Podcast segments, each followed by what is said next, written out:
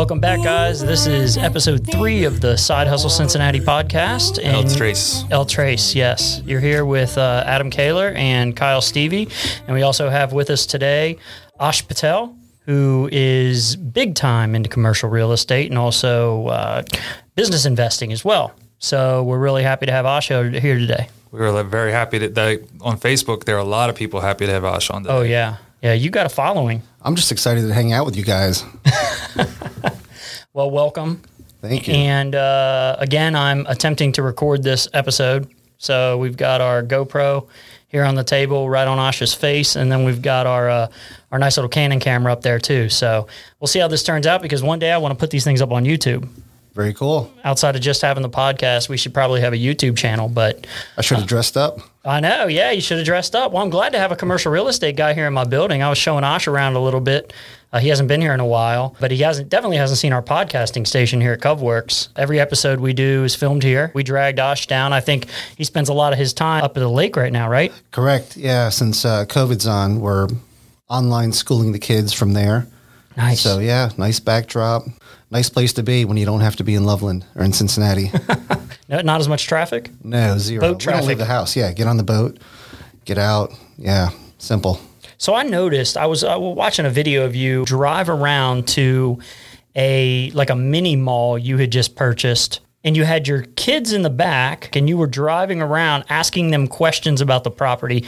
Why did I buy this? What do you guys see about the neighborhood? What do you see about the building that makes it valuable? Tell us a little bit about that and the importance of education for your for your kids. So my wife works a lot of hours, so I've always had the kids with me. And if I have to go to a construction site, if I have to go to any meetings, they usually get drug along with me. So if they're there, might as well learn something or might as well put in some work, clean up a little bit, sweep and mop. But, you know, if I'm there, might as well teach them what I'm doing, uh, even though they may not initially take as much interest as I'd like them to. In the end, they start asking crazy questions. My, my eight year old son said, Hey, dad, can you sue somebody if they don't pay your rent? so, so uh, he must have overheard some conversations and whatnot, but it's cool that they're starting to get glimpses of that. And it's starting to pay off because they're starting to understand exactly what it is that I do. I remember years ago, they would ask uh, in school what your parents do for a living. And I don't know, I, the answers that my kids threw out were crazy. They didn't know what I did. Most of my friends didn't. My wife didn't know what I really did for a long time. So, yeah, now uh, it's established. They know what I do. They're starting to pick up on a lot of that. So, it's pretty cool. Is there any inclination that they want to do what you do when they get older? Um, no, but they could do it as a side hustle because they'll have the knowledge to be able to do it. You can do the side hustle and be a doctor. With Ash's family, it's very successful. I mean, those kids got some stuff to live up to. It's like the Huxtable kids. Oh wow! Well, tell us, tell us about your family. Tell us you know, what your parents do and and how you got into this whole thing. Yeah, so start at the beginning. I grew up with super strict Asian immigrant parents, so we're first generation Americans here, and uh, just you know the, the craziest strict upbringing. We weren't allowed to go out a lot. weren't allowed to date. My parents picked my path in college for me. I was told that I'm going into IT, just like my brother. So I wanted to go into marketing, and they're like, "No, no, no. Your brother's doing uh, IT. You're doing IT too," and couldn't talk my way out of it. So I didn't have a whole lot of interest in that, but I had to pursue that because they were paying for college, and um, did it. You know, had a, a pretty successful IT career for a lot of years. But I knew that wasn't where my passion was. So throughout my career, I always had a side hustle. And I knew I wasn't going to work someplace till the age of 65 retire and you know spend uh, what you're allotted every month. So I knew there were better ways, and that immigrant mentality. I saw a lot of my parents' friends who had the typical, you know, Dunkin' Donuts, convenience stores, hotels, and I thought it was really cool that they didn't have to get up and go to work and answer to somebody. My parents both had to put in the hours, get up at 5 a.m., go to work, work weekends at times, and I just thought, you know, there's two completely different lifestyles there. So, um, what did they do? What were they? So, my dad was a chemist. He worked on government grants, did a lot of research for the government, but every year his job would come down to whether or not his grant was approved. So there were times where he wouldn't have a job for several months, up to a year. And my mom was a realtor back in the day when it was hard being a realtor, paper listings, um, no internet, you know, showing houses at all hours. Pre dotloop. Yeah, uh, pre everything, and literally, you know, you would get a client, and they they would have no idea of what's out there, so you would have to completely educate them, show them tons of houses. Unlike today, where everyone's already done the homework and gotten on Zillow and you know all the realtor sites and said, okay, I want this house or I want one of these two. So she she put the grind in back in the day. So she was, in a way, she was the work ethic influence for you. You know, both of them were. Uh, both my parents just uh, worked very, very hard, and then you know we were expected to do all the housework. I mean, we had to put our pull our own weight as well. So tell us about these jobs that you had. Like you're talking about, you were in the IT world. How how was that as an entrepreneur, knowing you now, having a nine to five, and and for me it was I was miserable. I was miserable because my future was dictated by the numbers of the entire organization.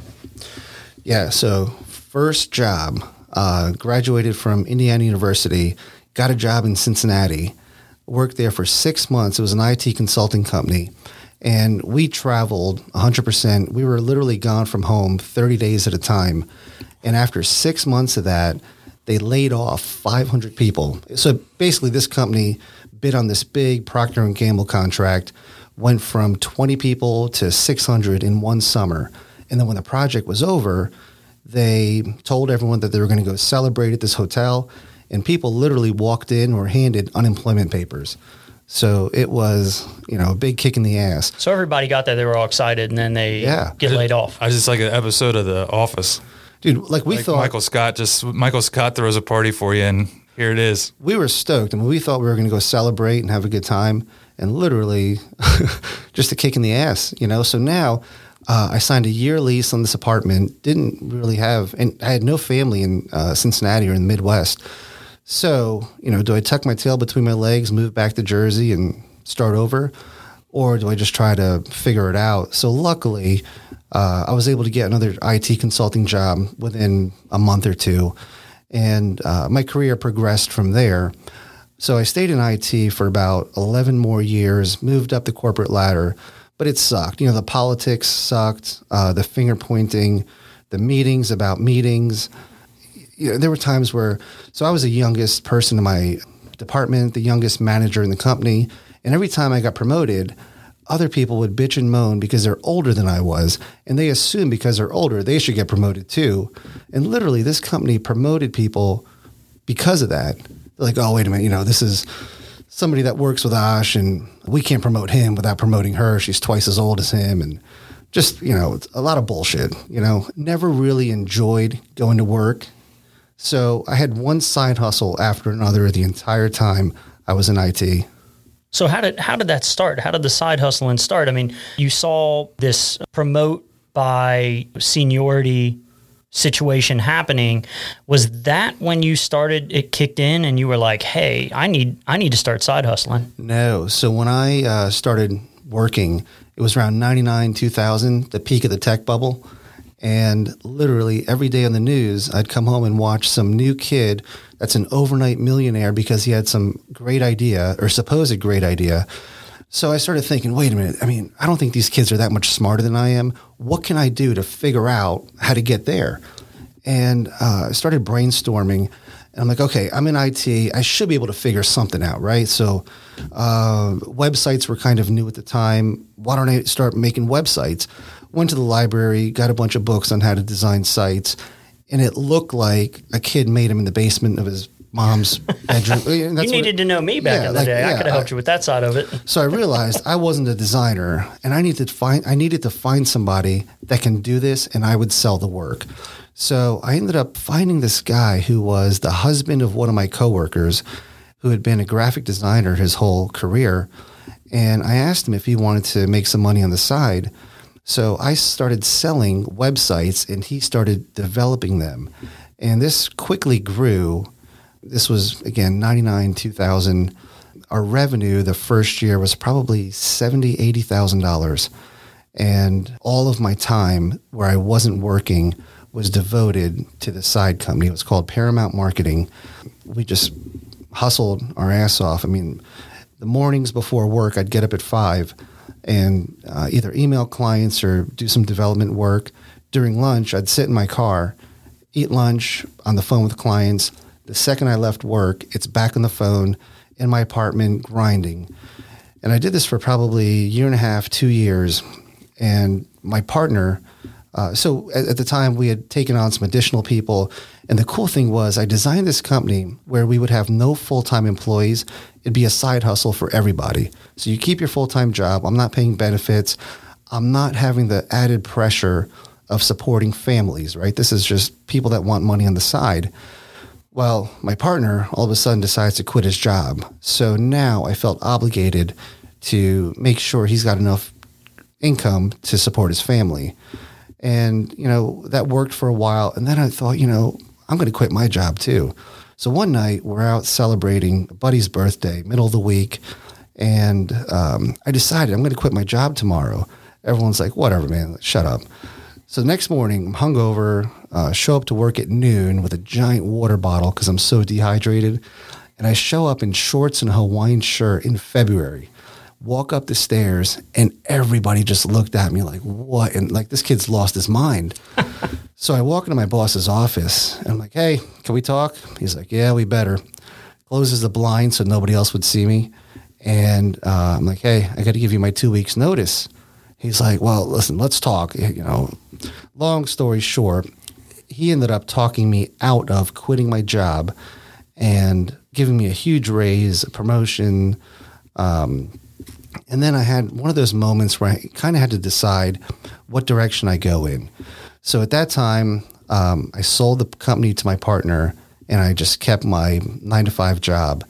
And it was a pretty big weight lifted off my shoulders because I didn't have to hustle and grind every minute of the day. I, I finally got some of my free time back.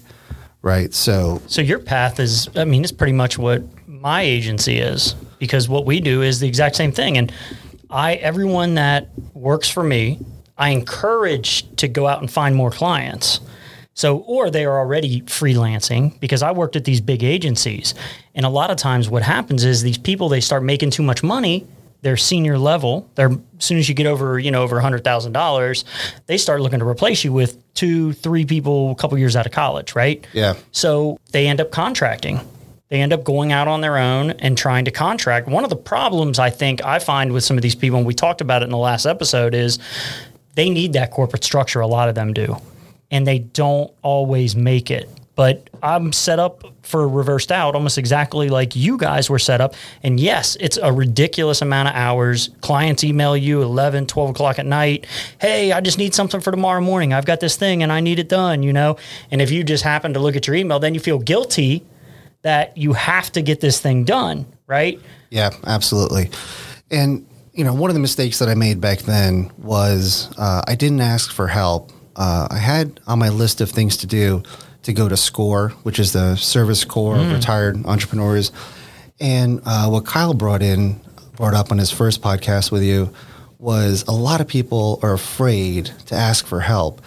And that resonated with me. I was so afraid that if I went there, I'd feel like a dumbass because they would say, you know, show me your financials. I didn't have financials. I had, you know, an Excel spreadsheet.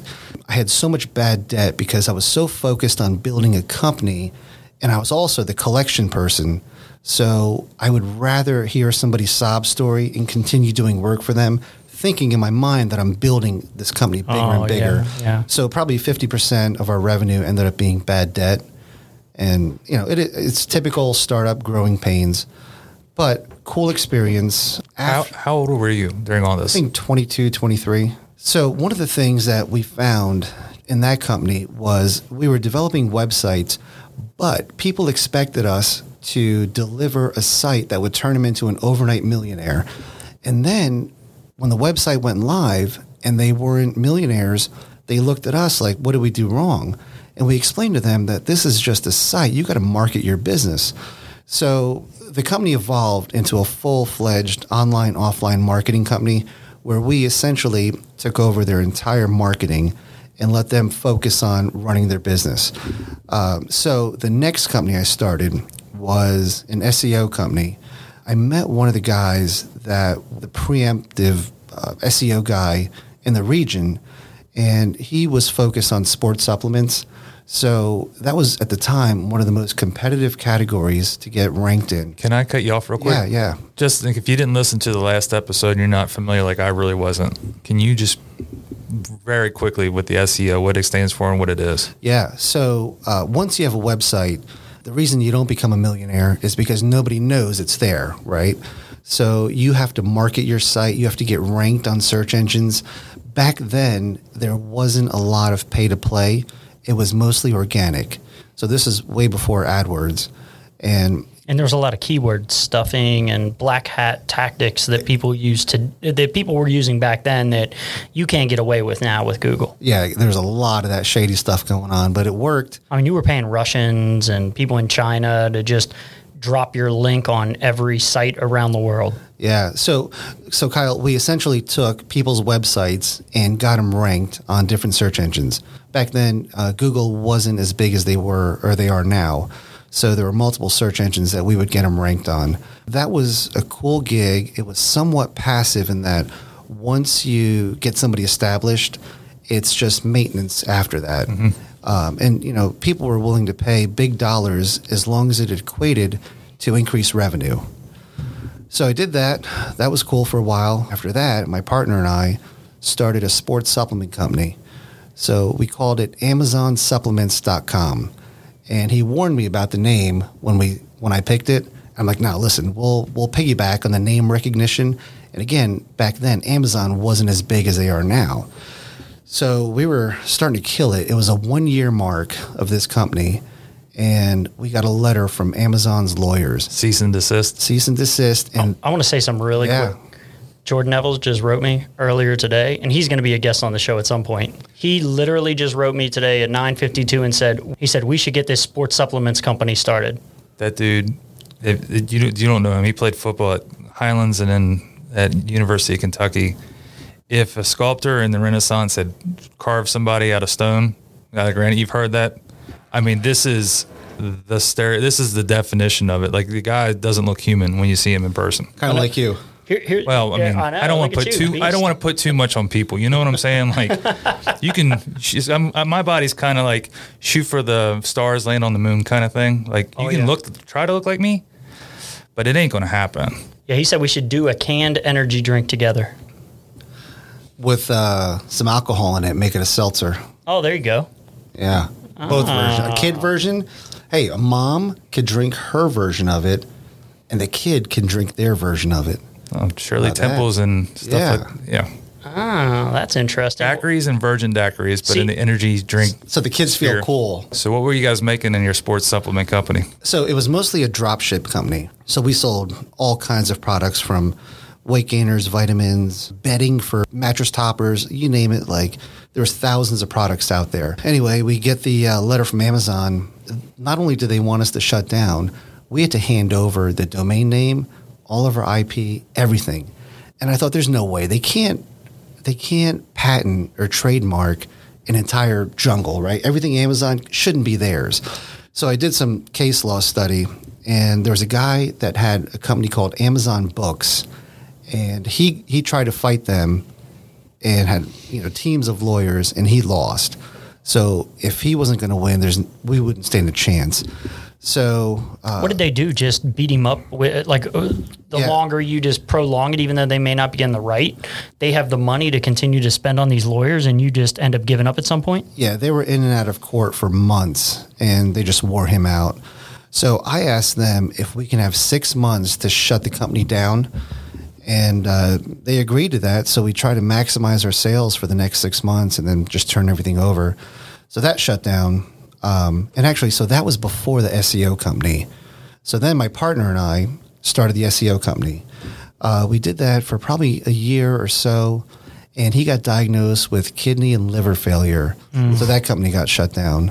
I mean, that's some of the side hustles. Your side hustle business sounds a lot like my side hustle business, where I was working in marketing, which is what you originally wanted to go into. Right, right. And then I said, "Hey, I'm only making thirty-five, forty thousand dollars or something," and then that's what got me into real estate because I said, you know, I picked up some about having side hustles. Oh, multiple streams of income. Oh yeah, that's the name that, of the book. That was the book that got me in originally interested, but my apathy for adventure never it never went very far from there. Well, see, I read that book, and it, it just it, normally I hate to sit down and read. Like I've got ADD or something, right? I sit there and I'm just like I can't get through a book, but this book I actually got through, and there was all these different types of businesses you could start that I could start. I was reading through it and I'm like, oh, wow, I could do this now. There's nothing keeping me from being able to go out here and do this. And then that's when I started investing in residential real estate. So you got into the game after you started these other businesses. Into real estate, yeah, that was much later. And, you know, I think the reason I started all these was really just to make money. No other reason. Quit my job, make money. Very simple. Your life, right? your, your early life sounds a lot like uh, the begin, the first few chapters of Rich Dad Poor Dad, because you had your dad who was working and was always at the mercy of a grant, and then you had your community. You said guys, the, the like I don't know if they were your community by like neighbor, point. but they they you were watching other immigrants come in, and you were looking at them like, okay, so my dad's this educated guy. But he's working his ass off, and he's at the mercy of them not taking whatever they pitched for their grant in the meantime, these other guys who don't have the education have a convenience store, they have the grocery store, they have the Dollar General, some Dollar General or something similar, whatever New Jersey has. You got to exp- you got to see both of those. So you're like um, Robert Kiyosaki a little bit. That's a great point, and that had to have had a big impact on me. Yeah, because they all drove nice cars, lived in nice houses. I mean, you do the real estate stuff around here. You go to the meetups and you look at the guys, and Uh, if you judge a book by the cover, you will never talk to him. You look at him like that guy looks like a bum. How does that work with all these, like the hotels and all this? People who live here in America, lived here their whole lives, that don't own hotels, they don't own convenience stores, they don't own any of this stuff. How does that work for immigrants? Like, is there is there before people come over here? Is there a plan? No, so it's an immigrant mentality where if you come to a new country and you see other people from the same place that you're from and they've made it, whether it be Chinese restaurants or Korean markets or Indians with hotels and convenience stores, you see somebody with a similar background as you and you're thinking, well, if they did it, I can do it too. So why don't I get involved in that? And a lot of times, like my uh, wife's father, he started out working in Dunkin' Donuts, and the guy just saved all his money, uh, never had an apartment. So this is when his family was still in India. He came out to the U.S. first and didn't see his kids for eight years. Imagine leaving your family for eight years, right? And the guy would sleep uh, on the train in Chicago. He would get a train pass instead of an apartment so that the train just circles all night long. Right. And he would sleep on the train, save up all his money, and saved up enough money to bring his whole family over, have a house and a Dunkin' Donuts that they can work at. So that's the immigrant mentality, right? Like you find what other people like you, similar background, have done, and you copy it. That's how uh, my buddy Jonah Hyun, uh, who we'll probably have on the show, he's a side hustler now too. He's a super host at Airbnb. His father came to America and studied at the uh, Christian college in Price Hill so he could be a pastor. And the same story. Left his his wife and his three kids behind, came here. Jonah comes over when he's about 11 years old, learns to speak English by watching Arnold Schwarzenegger movies of all things, right? Same story. And then his dad opened up a dry cleaners and I actually worked in there one day. It was the worst in the summer. The worst. I mean, 150 degrees in that place probably. And Jonah worked there. It's like his side gig was to work for his dad. And now Jonah's uh, same thing, rental properties and uh, does Airbnb and freelances uh, programming. Well, correct me if I'm wrong, but from my time in Mexico, um, there wasn't much of a middle class of anything.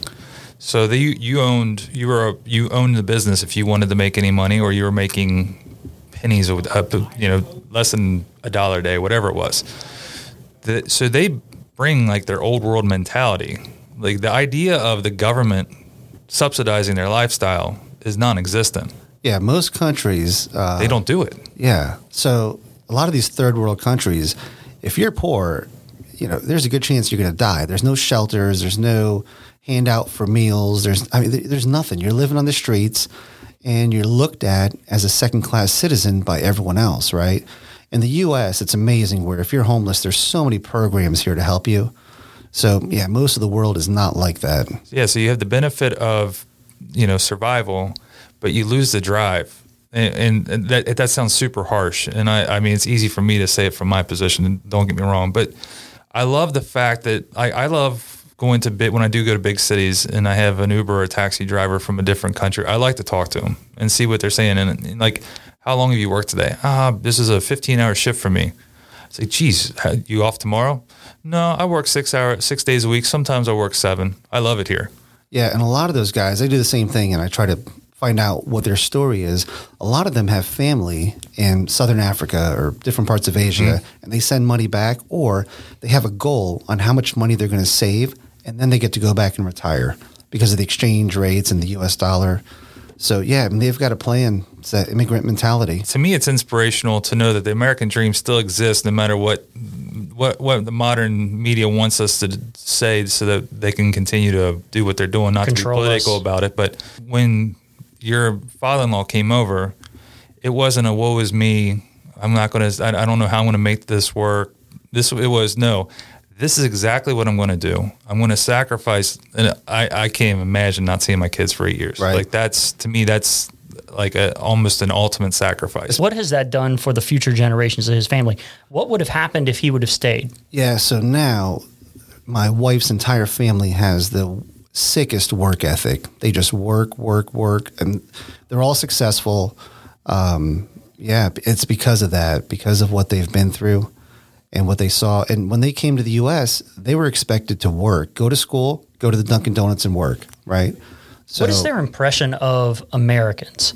So my impression is because I've known a lot of immigrants that have done what Ash is talking about here, and if you look at a lot of the super successful people, they're immigrants. I mean, Steve Jobs, his father was from Syria, I believe. Same with Jeff Bezos. Elon Musk? Elon Musk, right? You see these people and, and they come from this hard work ethic. And there's something has happened in America. And I don't know what it is because I've been here my whole life, but is there something you can identify? Yeah, it's the more comfortable you get, the less you feel like you have to grind. When your back's against the wall, you know, even when I started out, when I'm making twenty five, thirty thousand dollars $30,000 at my nine to five, you know, I wanted more, right? So you had to get it done. But these immigrants multiply that times a thousand. They they are not allowed to fail, right? There, there's no there's no fallback. There's no safety blanket. Mm-hmm. We So- talked about this in our first episode. When you're when you're poor in America, if you do have this drive, and most people who become rich grew up poor, according to the Millionaire Mind, the book The Millionaire Mind, and this was years ago. I read it, but they said 75 percent of people who are wealthy in America grew up poor, and I think it's that same mindset. Yeah, and you know there's a bell curve on generational wealth. So the curve will go up, up, up. You know, generations will have more money than their parents, et cetera. And then at some point it levels off, and then at some point it goes down. Yeah, they said 40 percent of people who grow up wealthy end up middle class or poor. Complacency. yeah, you don't have to. Well, you don't. You don't get challenged. So it, it goes with complacency. It goes with comfort, but you also don't know how to do it because you're not pressured into doing it. So you don't know how to scramble. You don't know how to hustle because you never had the hustle. So that you never get that killer instinct. And if without the killer instinct, then you can't do this. Good point. But back in the day before the internet, if we could have done it then, you sure as shit could do it now. Oh my God, With all there's the so much information that's out there. And all these startups that I had, by the way, were uh, bootstrapped with probably no money, right? Because I, I didn't have any savings. I spent everything I made. You know, I did all of these things with literally no money, just a little bit of hustle, trying to put some people together, figure it out. So there's no reason today anybody can't figure this out and make some money. Were you able to build up a, a little nest egg that you could then leverage into other things? Not really. So you didn't even do that. Like you didn't even have that I- when you think I just blew everything I made. oh man, on that chain you got on. Yeah, I mean, I wasn't very smart with money. I bought a house, bought a car, you know, all that good stuff, but I never saved a significant amount of wealth. so then, how did you get into the real estate game? Um, so that was much later in life. Uh, I was, it was probably 10 years ago, eight years ago. So at that time, I was well into my career, making a lot more money than when I was in my 20s. So, and then I was married as well. So having two incomes helped. So I quit my job again in 2010. And this time I was going to quit to start an IT consulting company. So I figured, you know, I can use all of my IT experience and just go out on my own, hire other people like me, and just consult and do the same thing, you know, make a little bit of money off of all the people that I'm sending out there. So I did that. And this time, quit my job. It was for real got it done, and started consulting. And that was fine. It ended up being a lot more work than I thought, uh, a lot more traveling. At this time, we're both paying a shit ton in taxes. So I always heard real estate was a good way to offset taxes, but didn't know why. Didn't even know uh, how to calculate depreciation. Figured, okay, let's go find a piece of real estate and looked for a few months. And I found a place called the Ravine Street Market down at UC. It's on a ravine in Warner Street. Just a little corner bodega with three apartments above it. And my immigrant mentality, the reason I bought it was I figured as soon as the store lease was up, I can run the store, be a you know store owner. I bought the building, and the apartments were uninhabitable. Uh, had to what re- year was this, by the way? What 2012.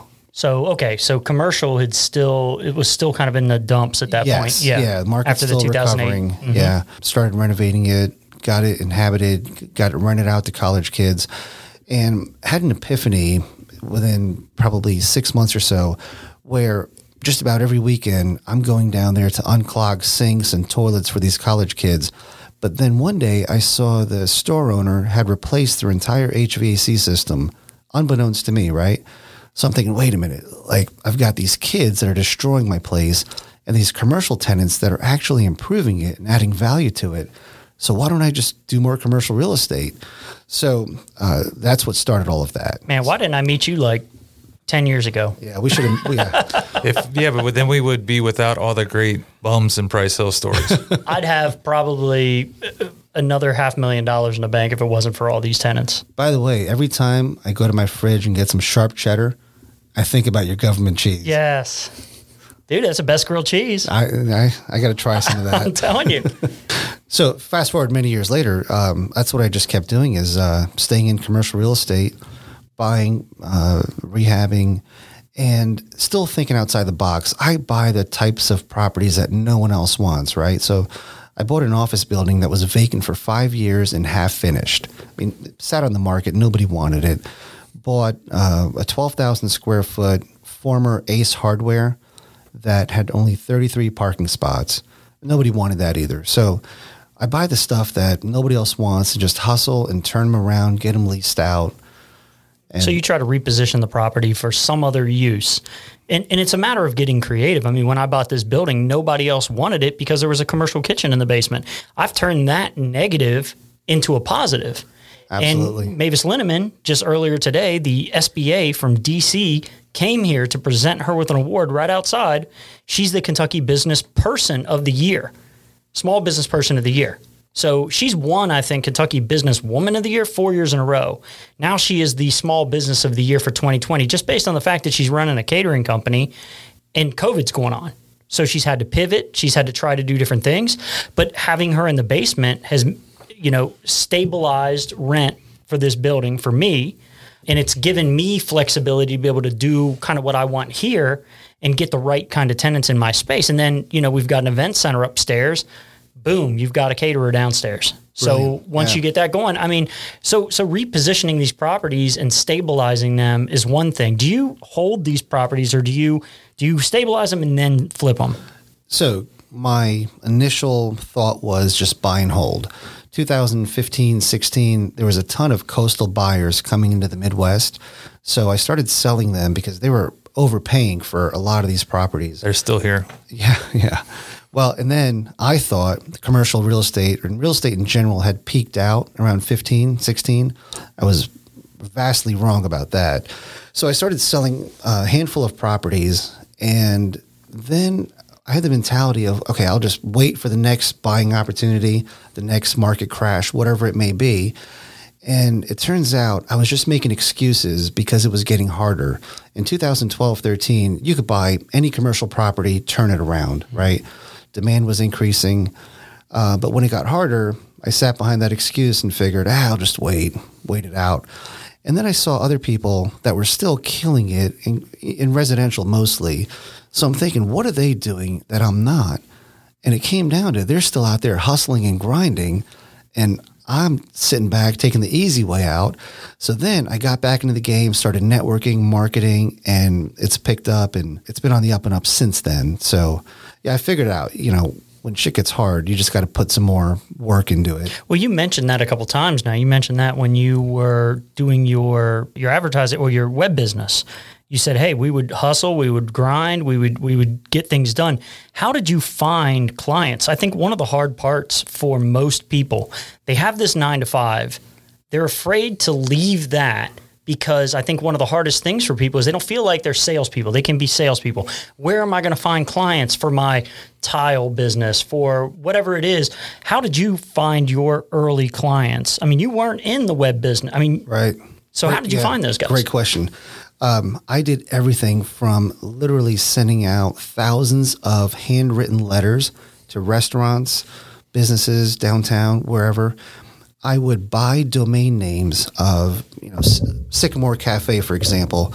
I would buy that domain name, Sycamore Cafe, send them a letter saying, hey, I bought it. Happy to put up a website if you want to take a look at it. A lot of word of mouth and just just constant hustling. Everyone I ran into told them what I was doing, asked if they needed a website. If I saw other people that had a website that wasn't very appealing, I would offer to redo it. We would even make a free mock up and get them to fall in love with it to where they couldn't not say, "Yeah, I want that." Yeah, do I want to keep this that, ugly website right. that my nephew did, or do I want a professional site? But you just mentioned a huge obstacle for a lot of people, and that's telling them what you do. Yeah, a lot um, of people. A lot of people aren't comfortable going up to strangers and saying, "I think," and I think that's the number one fear that people have to get over rejection. when it comes to a side hustle.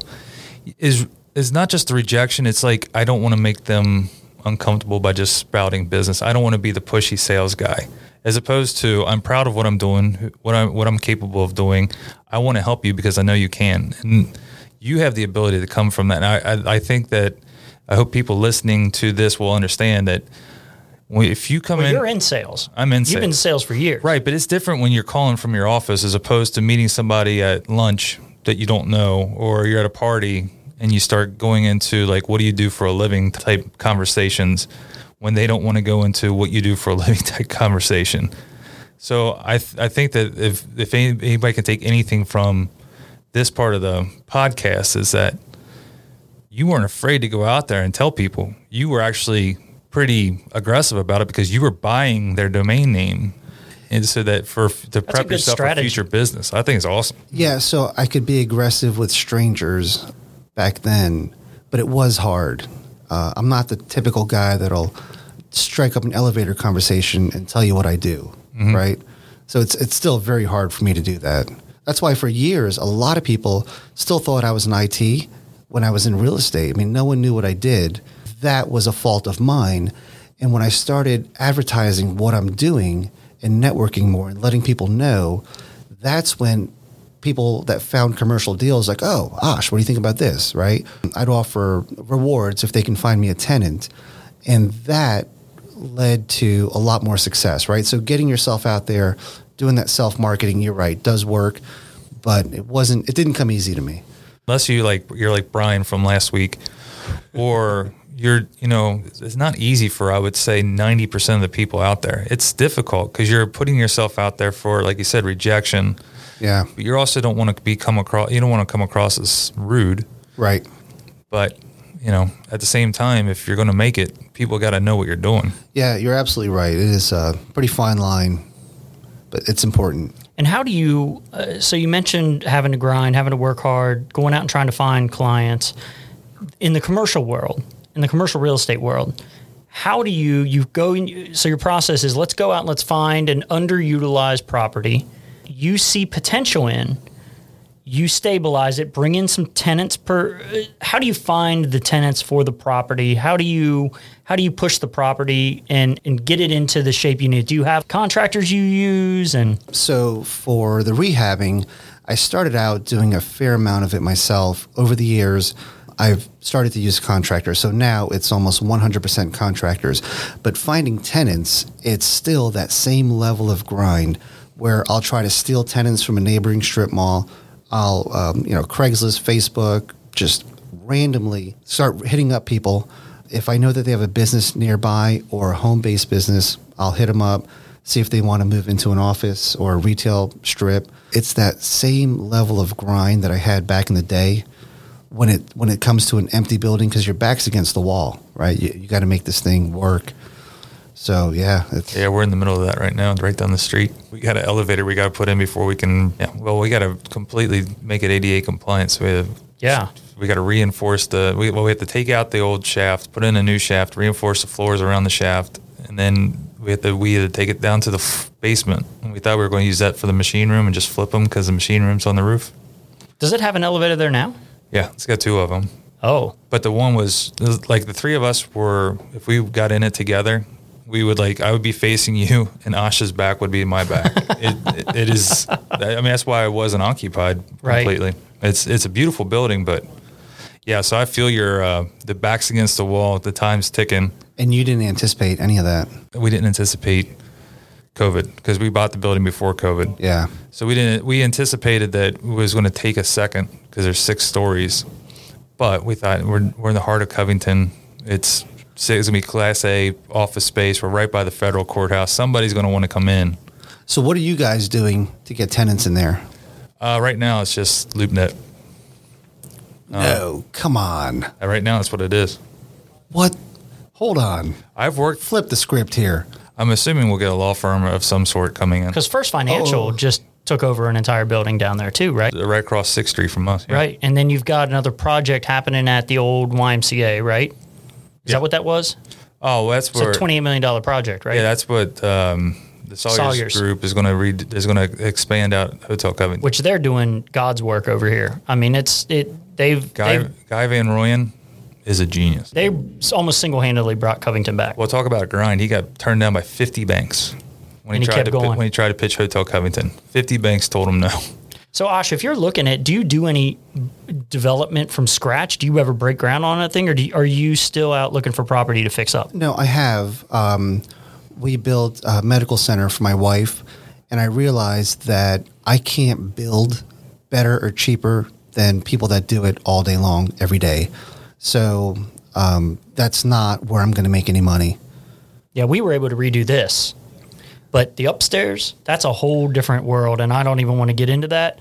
I'd rather have someone, a GC, come in here, go out and find the contractors that they're used to working with and they know will do a good job, Right. And come in here because you do. You spend a ton of money on trips to Home Depot, getting the wrong stuff, wasting things because you cut a board wrong, or Yeah, and in the beginning, it was worth my time to do all of that. But now, my time is better spent looking for the next deal versus replacing toilets, which I still, for whatever reason, end up doing from time to time. But hold on, back to Kyle. You said you assume you'll get a law firm in there. How's I- that going to happen? That's a great question. Through LoopNet? I don't know. God damn, dude, come on. Hold on. Why aren't you guys calling every law firm within 50 miles? Let's start tomorrow. find other office tenants nearby, see if they want to tour your building.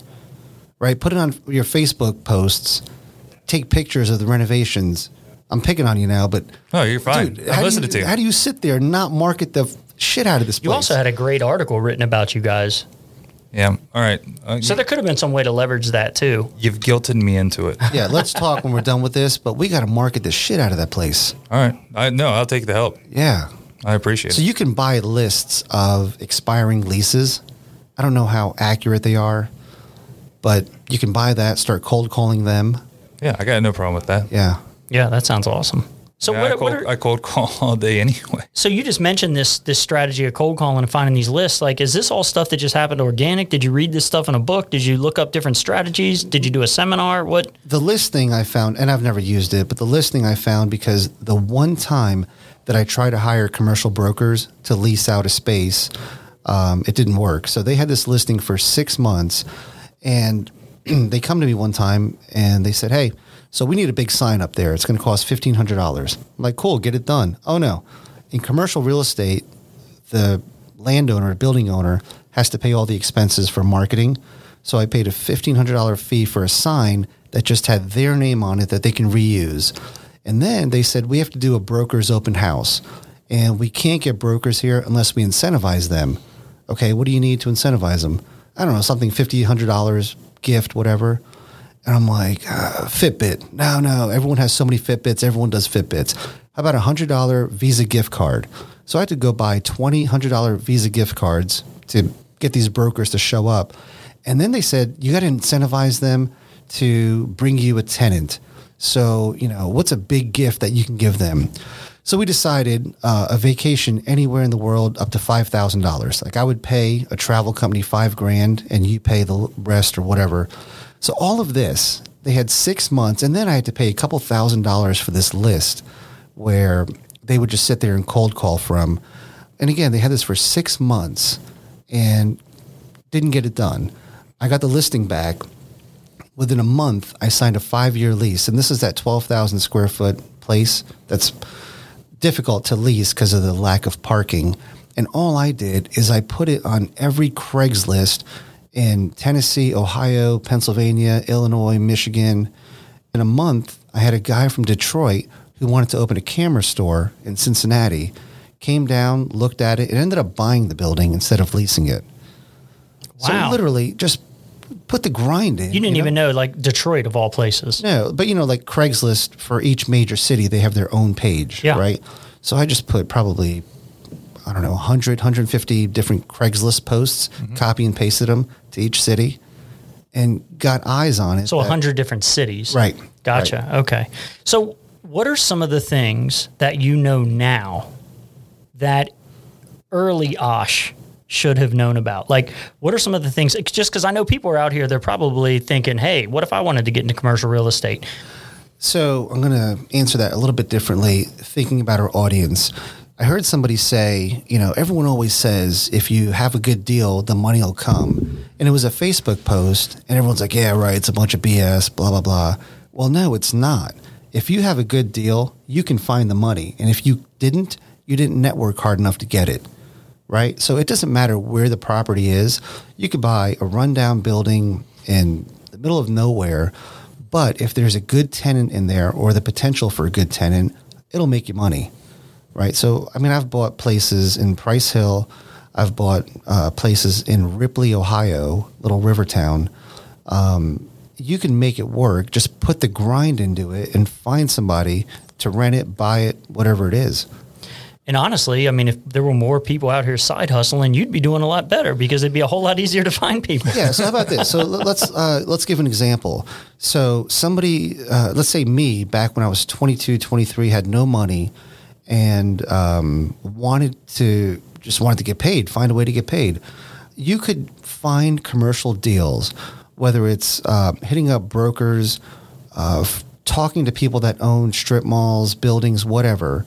And if you could land a good deal where the numbers work, then go out there and pitch it to other pe- high net worth individuals or just people that are in the real estate space, put them together and get a finder's fee, whatever it is, right? But you can easily make money doing that, and you'll learn a lot in the process. So compared to a place like New Jersey, how do you see the market here in Cincinnati and other cities in the Midwest? Is it undervalued here, or I mean, do you see a lot more uh, folks from like Chicago and New York and places like that coming in here and taking advantage of it? Yes, because um, coastal cities, uh, Arizona, California, New Jersey, New York, the problem is the cap rates are so low. Uh, these people are essentially parking money. They're not growing it. You can't find deals like you find out in the Midwest. So I honestly don't know how a lot of these people have that mindset where they'll buy a $3 million strip mall and barely make any money off of it. They're banking on future appreciation. Are these REITs that are buying up No, this? no. Um, so yeah, the REITs are doing it. A lot of high net worth individuals that are in that space, they're just buying. Depreciation.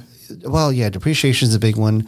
But again, because historically those areas have appreciated so much, they're banking on that, and that may or may not happen. Right? So you think they're banking on the resale of something that's so high already that very that the exits market is even smaller than what they bought into. Yep. Hmm. Yeah, Interesting. it's it's insane.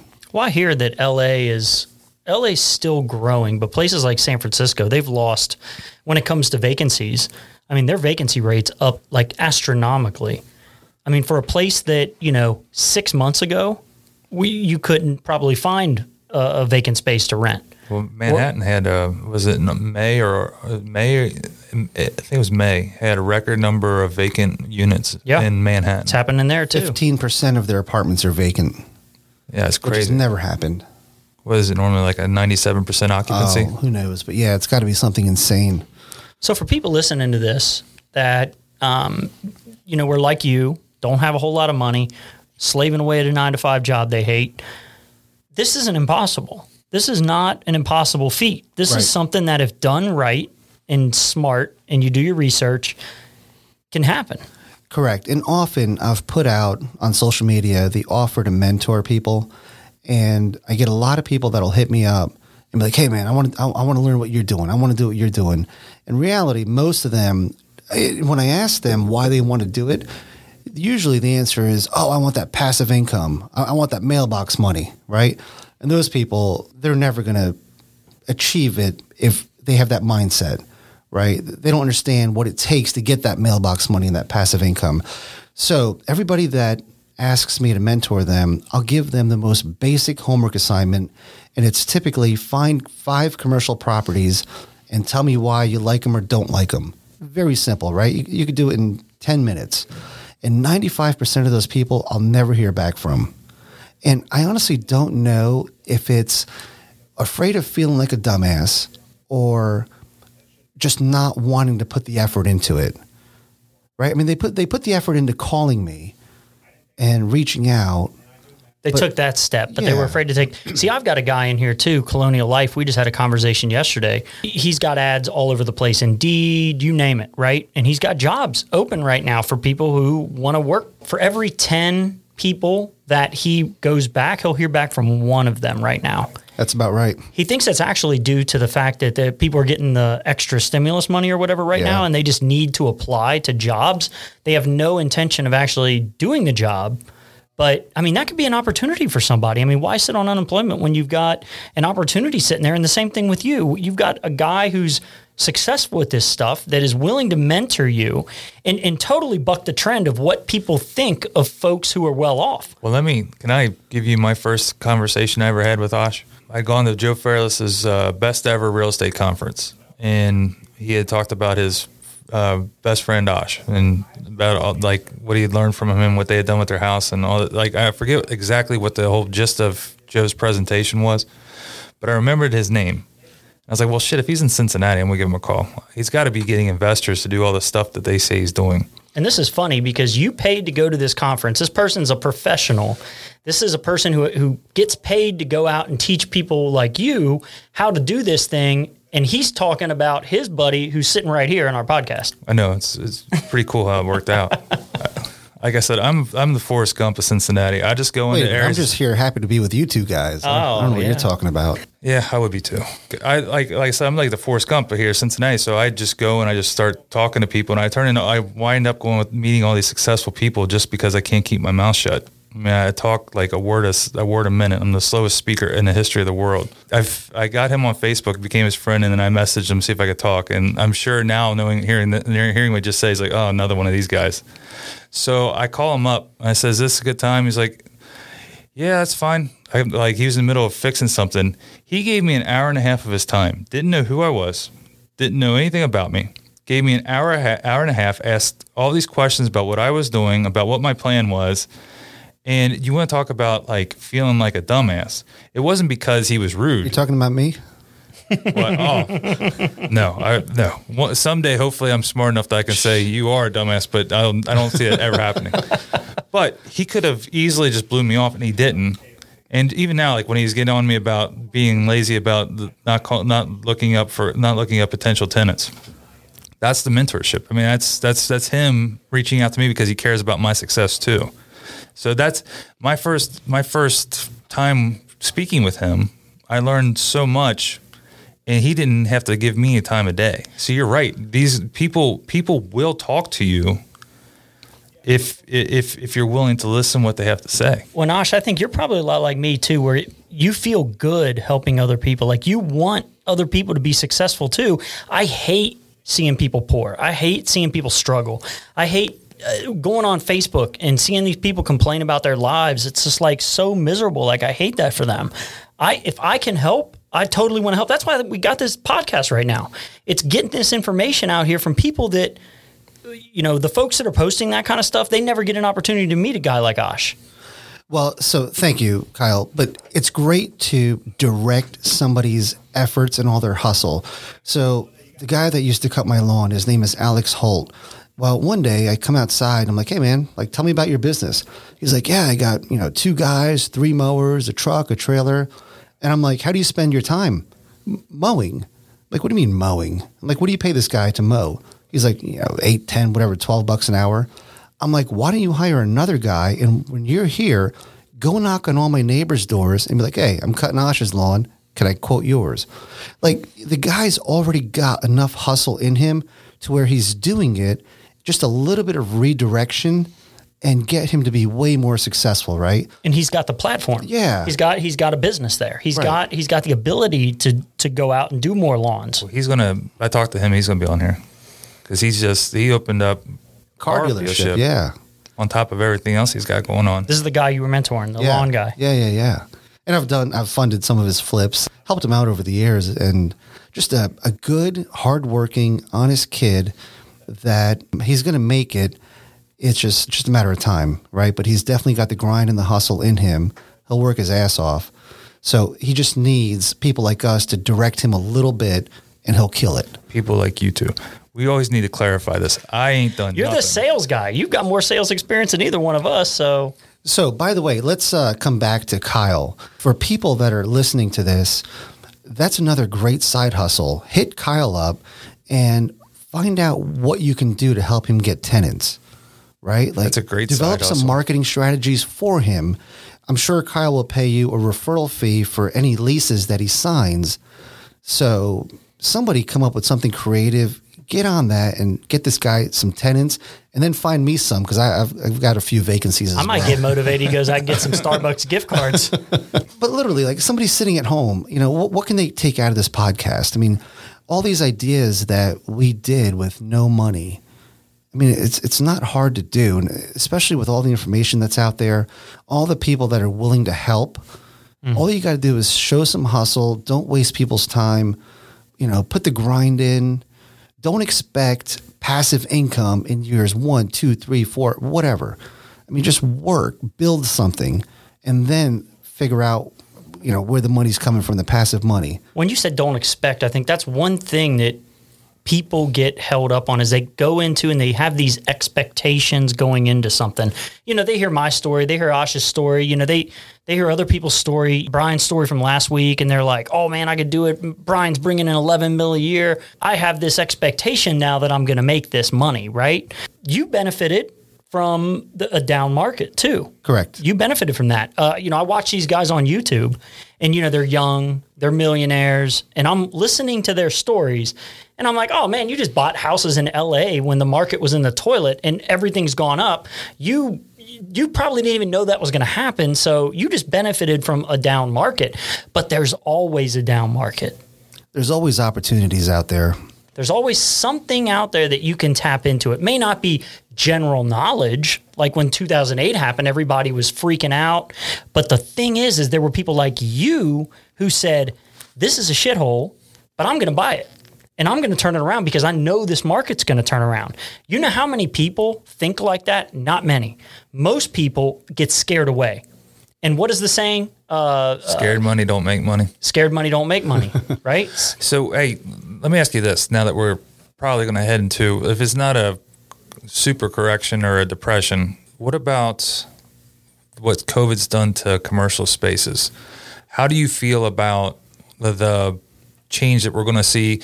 Do you, I mean, do you have many business? I guess I should preface this. Do you have a lot of businesses inside, like, uh, tax CPA firms or anything like that where people are working in office space setting? I do. So I've got one office building. The rest, most of the rest is strip malls, uh, retail. So there's always, even now, there's a need for small office space, mm-hmm. right? People want to work from somewhere besides their house. The big box stores are going to be decimated. They're going to have to be repurposed. But those neighborhood strip malls, the neighborhood mom and pop services will always be there. So in a dense residential area, you'll need a pizza place, you'll need a hair salon, you'll need an insurance guy. You'll need those necessities to still be there and service the surrounding community. So, do you see a, a, turn coming then? I mean, because a lot of these big box retailers put mom and pops out of business. Do you see that flipping now? Good question. I think there's there are different types of services. So a J.C. Penney is not going to be competing with a mom and pop boutique shop. Do you see the market changing for these small businesses when it comes to these big box retailers? Because you're right. You know, the J.C. Penney's of the world, they're out of business. I think what Amazon's buying them and turning all their facilities into like a, a shipping hubs or well, something. Well, I think now some private equity group is going to buy J.C. Penney and resurrect them. But yeah, Amazon was planning on doing that because there is a brand there. so J.C. Penney does have a nostalgic brand. Yeah, 120 year history. Yeah. yeah. So I think what's, you know, I drove by a bunch of vacant buildings today, vacant um, strip centers. You know, florists are gone, tons of restaurants are gone. People are going to have to think more efficiently about what business they start. So a typical florist, there's no way you're going to survive during COVID. Who's buying flowers right now, right? Who's going to walk into a store unnecessarily to buy flowers? Right? I mean, the, one eight hundred flowers. You're yeah, going to call them. Or? The, the dry cleaners. There's not as many people going into the office, so there's not as many people that worry about having their shirts pressed. Um, so even restaurants, they're going to have to think a lot more efficiently. With this can happen again in the back of their mind. So kitchens or restaurants that serve brunch only, breakfast, lunch, they're going to have to get a little bit smarter and maybe uh, lease out their restaurants for an evening service or pop up dinner or some other concept, or have a delivery company come in and use their kitchen for the evenings, right? But businesses are going to have to get a lot more efficient the next time around. If you're a florist, you got to have something else. I mean, a boutique shop, a, a sit down wine tasting bar, or something. I wanted to ask you about this because you see, like, you know, Forest Fair Mall up in Fairfield, right? Like, I mean, some people don't, you know, we got people listening to this podcast from like everywhere now. Like we're getting downloads from like Moscow and Vietnam. So these people don't know what this is, but it was the buddy. People in Southern Campbell County don't know what Forest yeah, they don't even know what that is.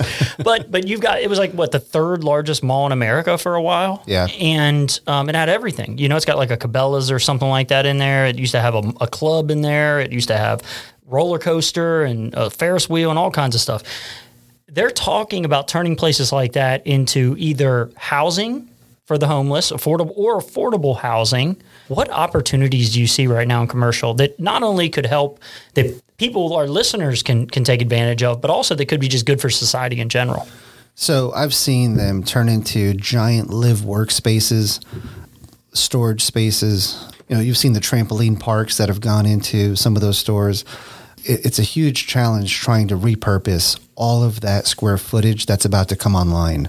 So it's going to there's a good chance a lot of it will be distribution facilities like what Amazon was going to do, that last mile delivery warehouse type locations. You guys have heard of ghost kitchens where Oh yeah, downstairs. Yeah, downstairs. So so uh, Mavis actually has a, a, a side hustle she runs out of there because she pays me so much a month to rent the space she needs to recoup some of that is revenue. So she's, you know, she's it's COVID and everything. So I'm sure her business has declined a little bit because of less events happening. So before that, though, she had started Kickstart Kitchen. So if you're a mom and pop cookie business, you're not allowed to just make cookies out of your house anymore. Like I think the Board of Health says, no, no, you have to find a commercial kitchen, aka a ghost kitchen. So she offers up her space to the small entrepreneurs who want to just bake something. Yeah, so there's just way too much square footage that's about to come online. High class A retail areas. So there there should be an apocalypse uh, an apocalypse coming soon for class A retail. And you already see it. All these, Class A retail. right. So even like the the Kenwood malls of the world, the nice yeah, when you go through those expensive neighborhoods and see those strip malls, you're starting to see a lot more vacancies in them. You know, a lot of those national chains or regional chains are going out of business. So it's it's going to be a problem. But again, those non-class A, you know, heavy residential area, mom and pop retail stores or strips, I think those are here to last for some time. So I met a guy down in Fort Lauderdale I'm friends with. His name's Gary. He's uh, from Australia. He was an orphan. He lived under a bridge as a child i- alone in Australia. He came to America, started building boats or fixing boats. Next thing you know, he starts a yacht business, sells it. He's 100% owner of this business, 60 mil. So now he does whatever he wants. And, you know, I go over to his house one day. He's got his yacht parked in back of his house. He's on the intercoastal. And his yacht's just like you go out on his back patio and you just get on your yacht and just go to the Bahamas if you want, right? He told me one time, he was showing me his garage. He had a Rolls Royce Phantom that he bought off one of his neighbors for 150 grand. That's a what, a $500,000 car? Yeah. He bought it for 150 grand. I was like, "Whoa, Gary, how'd you get this for 150?" He said, "I'm in the misery business." I said, "What is the misery business?" He said, "All these people that live around me, most of them can't sustain this lifestyle. So some of them are even doing shady shit like not paying their taxes. So when they finally catch up to these guys, now they have to pay the piper. So they're selling off their assets or something else happens. I mean, that's just one example, but these guys end up having to sell their stuff. So you're talking about these retail places in good neighborhoods. One of the things that I'm I've known, hey, get out of the bad neighborhood stuff, get into the better neighborhoods. You're finding opportunities right now where there's probably commercial landlords who, once these properties go vacant for a certain amount of time, they're going to start getting desperate. And then you can be in the misery business too. Absolutely, yeah. Go uh, buy places for pennies on the dollar. And I don't like playing in big sandboxes. I'd rather play in smaller ones. So that's why the type of real estate that I've always done, there's not a lot of competition. So uh, real estate under one, $1.5 million is typically mom and pop. You're not going to find a lot of out of state investors buying those, right? They're all going to buy the, the Starbucks, the you know national chains. So, um, and also banks don't like loaning on mixed use buildings, mom and pop strips. They don't like loaning on buildings that have some vacancy in them. So, So your competition's a lot lower right, because not everybody has cash to bring to the table. right. Or they don't have established relationships with lenders that they've built over 10 years where I could bring them a vacant building and I know for a fact they're going to finance it, right? Because over the years, I've probably overpaid a little bit to establish that relationship. So now, And when you say overpaid, you mean you probably had to put more equity, personal equity into the property. You had to have collateral. You had to a have higher higher interest interest, rate. Higher yeah. interest rate. Yeah. So uh, beca- because I've built those relationships, um, I can go in there and buy some of those properties. And you have a lot of people that are really down on banks. I think one of the biggest problems for people, and my wife just ran into this, she's doing really well. She, you know, obviously writes whatever she can off. I think at some point when you are a business owner, you get to that stage in your business where you can't get a loan because you're not right you're not keeping enough money because you're writing everything off on taxes right which you should do but then you're not showing a lot of income because a lot of your stuff is getting written off Unless you have a relationship with a banker, and they That's key. Yeah, and they intimately know what your business is, what your finances are, what your balance sheet is. Yeah, because a big bank, if they look at you on paper, you're not getting anything, right? Even me. So um, I went to my CPA because I found this retirement thing. I'm like, hey, so can I put money into this? And he's like, gosh, you don't make any money. And I'm like, what? I, I left there thinking, what do you mean I don't make? I make more than this guy does. So I went back and I'm like, hey, so again, can I put money into this? He's like, you don't make any money. I'm like, explain this to me. He's like, you don't make any money. And I thought about it. And because of the real estate, all the depreciation, the write offs, I don't make any money. Yeah, so that's all- what they told her. all- but this woman was an older woman, probably worked at the bank her entire life, bought into that whole nine to five thing, right?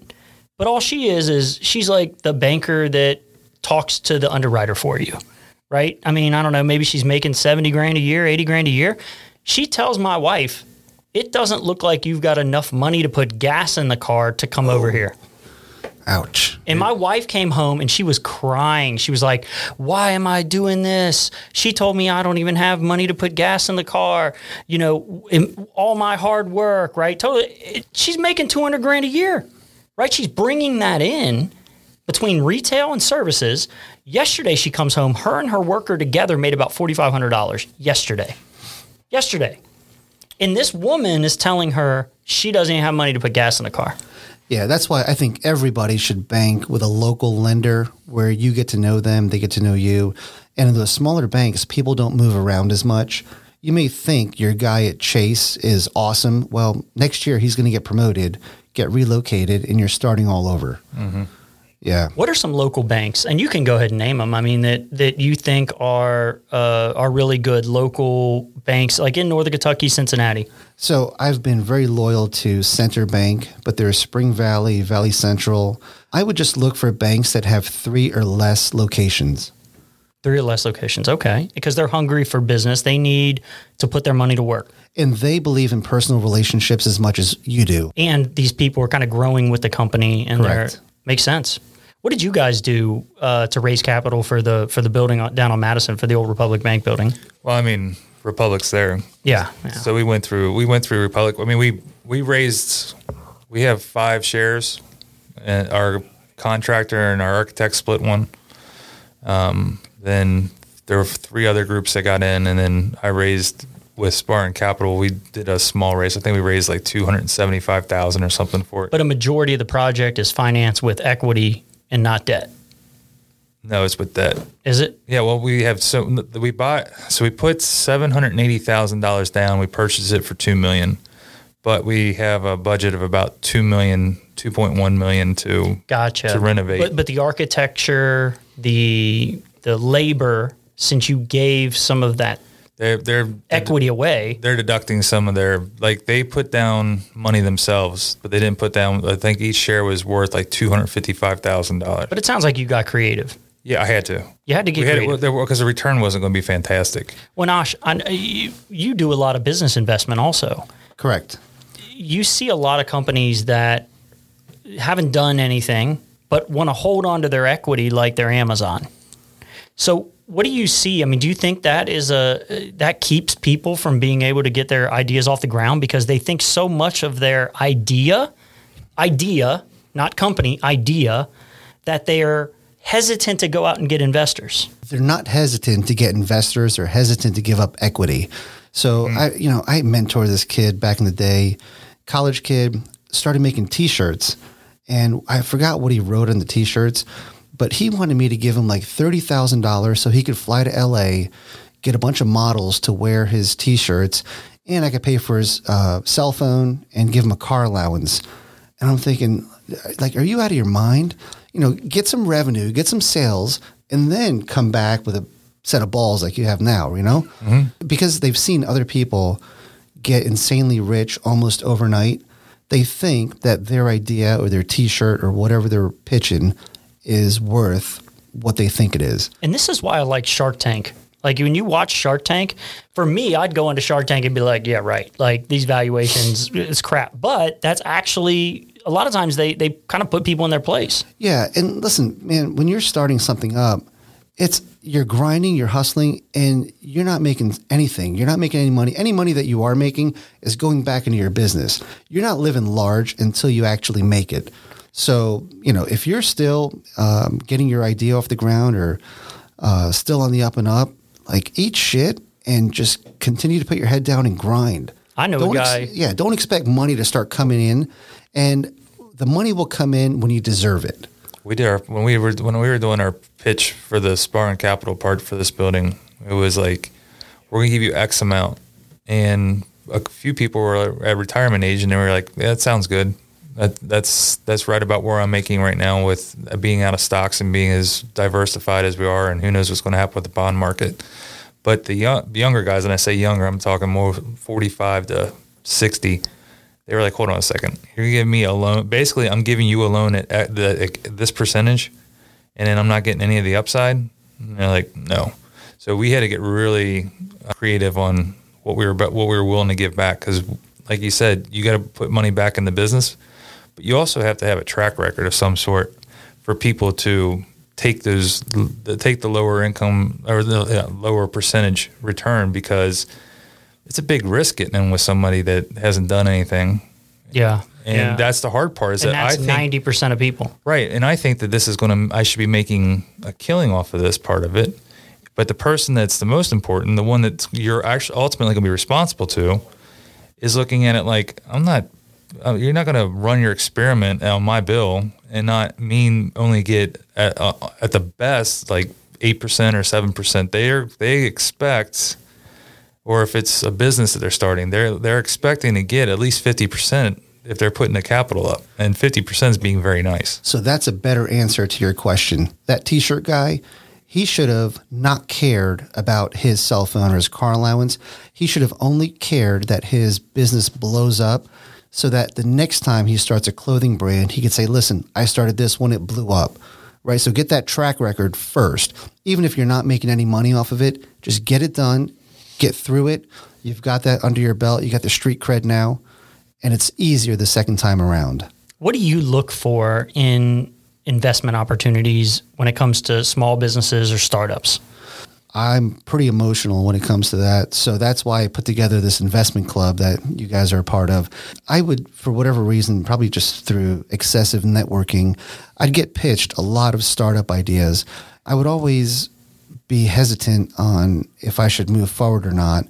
So I put together this group, which is basically mine and Kyle's network combined together. And now when we hear a pitch, we have all these collective brains thinking they have varied backgrounds from different industries, and we can collectively decide on if we're going to invest or not, even though it's an individual investment. You have everybody's thoughts coming into it so you can make a better educated decision.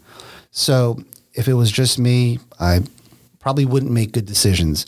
That's why I've got this whole team of people, including you guys, in on these decisions. Well, and I think too, for me, I want everybody to do well. If they've got to the point where they've got a pitch deck together, they're coming and they're sitting in front of me and they're pitching, and they've seemed like they've got their stuff together, even if I don't think it's a good idea and I don't think it's going to work or I don't really like the team, I'm still kind of wanting to throw some money at it just because I, you know, I'm like, oh man, these poor guys, like they're working, they're trying to do something, and maybe if I invest in them and give them some some mentorship, they'll do something.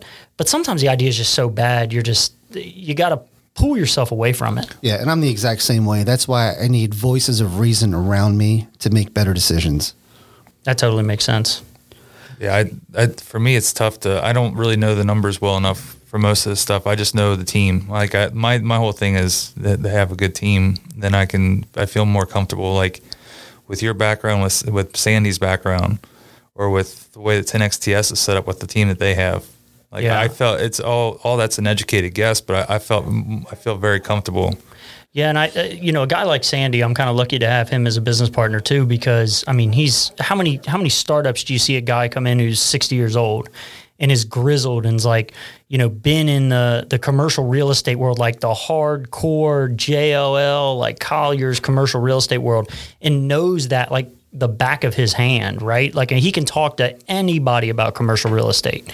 You know, it's just crazy impressive. And a lot of times, what you see with startup people is you see kids that are in school still or maybe right out of school and i know that there's a there's a stat out there that when we sold dotloop someone told me and they said one in 100000 startups sell for over a $100 million I believe it. So your chances, and, and think about it, if you're coming in maybe late to the game, maybe you've got one or two percent of a company, or just you know something small, maybe not even that much, and you've got a one in one hundred thousand chance that they're going to sell for over 100 million and a lot of times i mean even if they send, sell for tens of millions you still might not even make your money back. Like you got to find those big hits like those big home run people and it's one out of a hundred thousand. And, and you know maybe you know you're a fund and you get one big exit out of every 12 companies you invest in and that big exit may be 20 mil you know, and maybe a little over 10 or something, just so you can get some money back out of the fund and get yourself even or, uh, you know, and then you hear all these underhanded things that these venture capitalists do. And I just, you know, you got to be careful when you're a startup and you're going out and you're trying to raise money. You know, what, what you put together with, with the group, you've got a lot of people who've done well for themselves who are coming in at the early angel stage. This isn't even like you haven't even gone to an angel company like Queen City Angels or anything yet. This is, just after you do the friends and family thing. Maybe you've got a product together that you, you know, you scraped fifty thousand together, fifty thousand dollars together for, and you were able to build something that you could bring to this group and show them.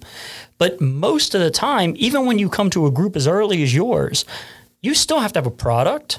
You still have to have uh, some sort of customers or somebody at least interested in what you're doing or some kind of like MOU signed a lot of times.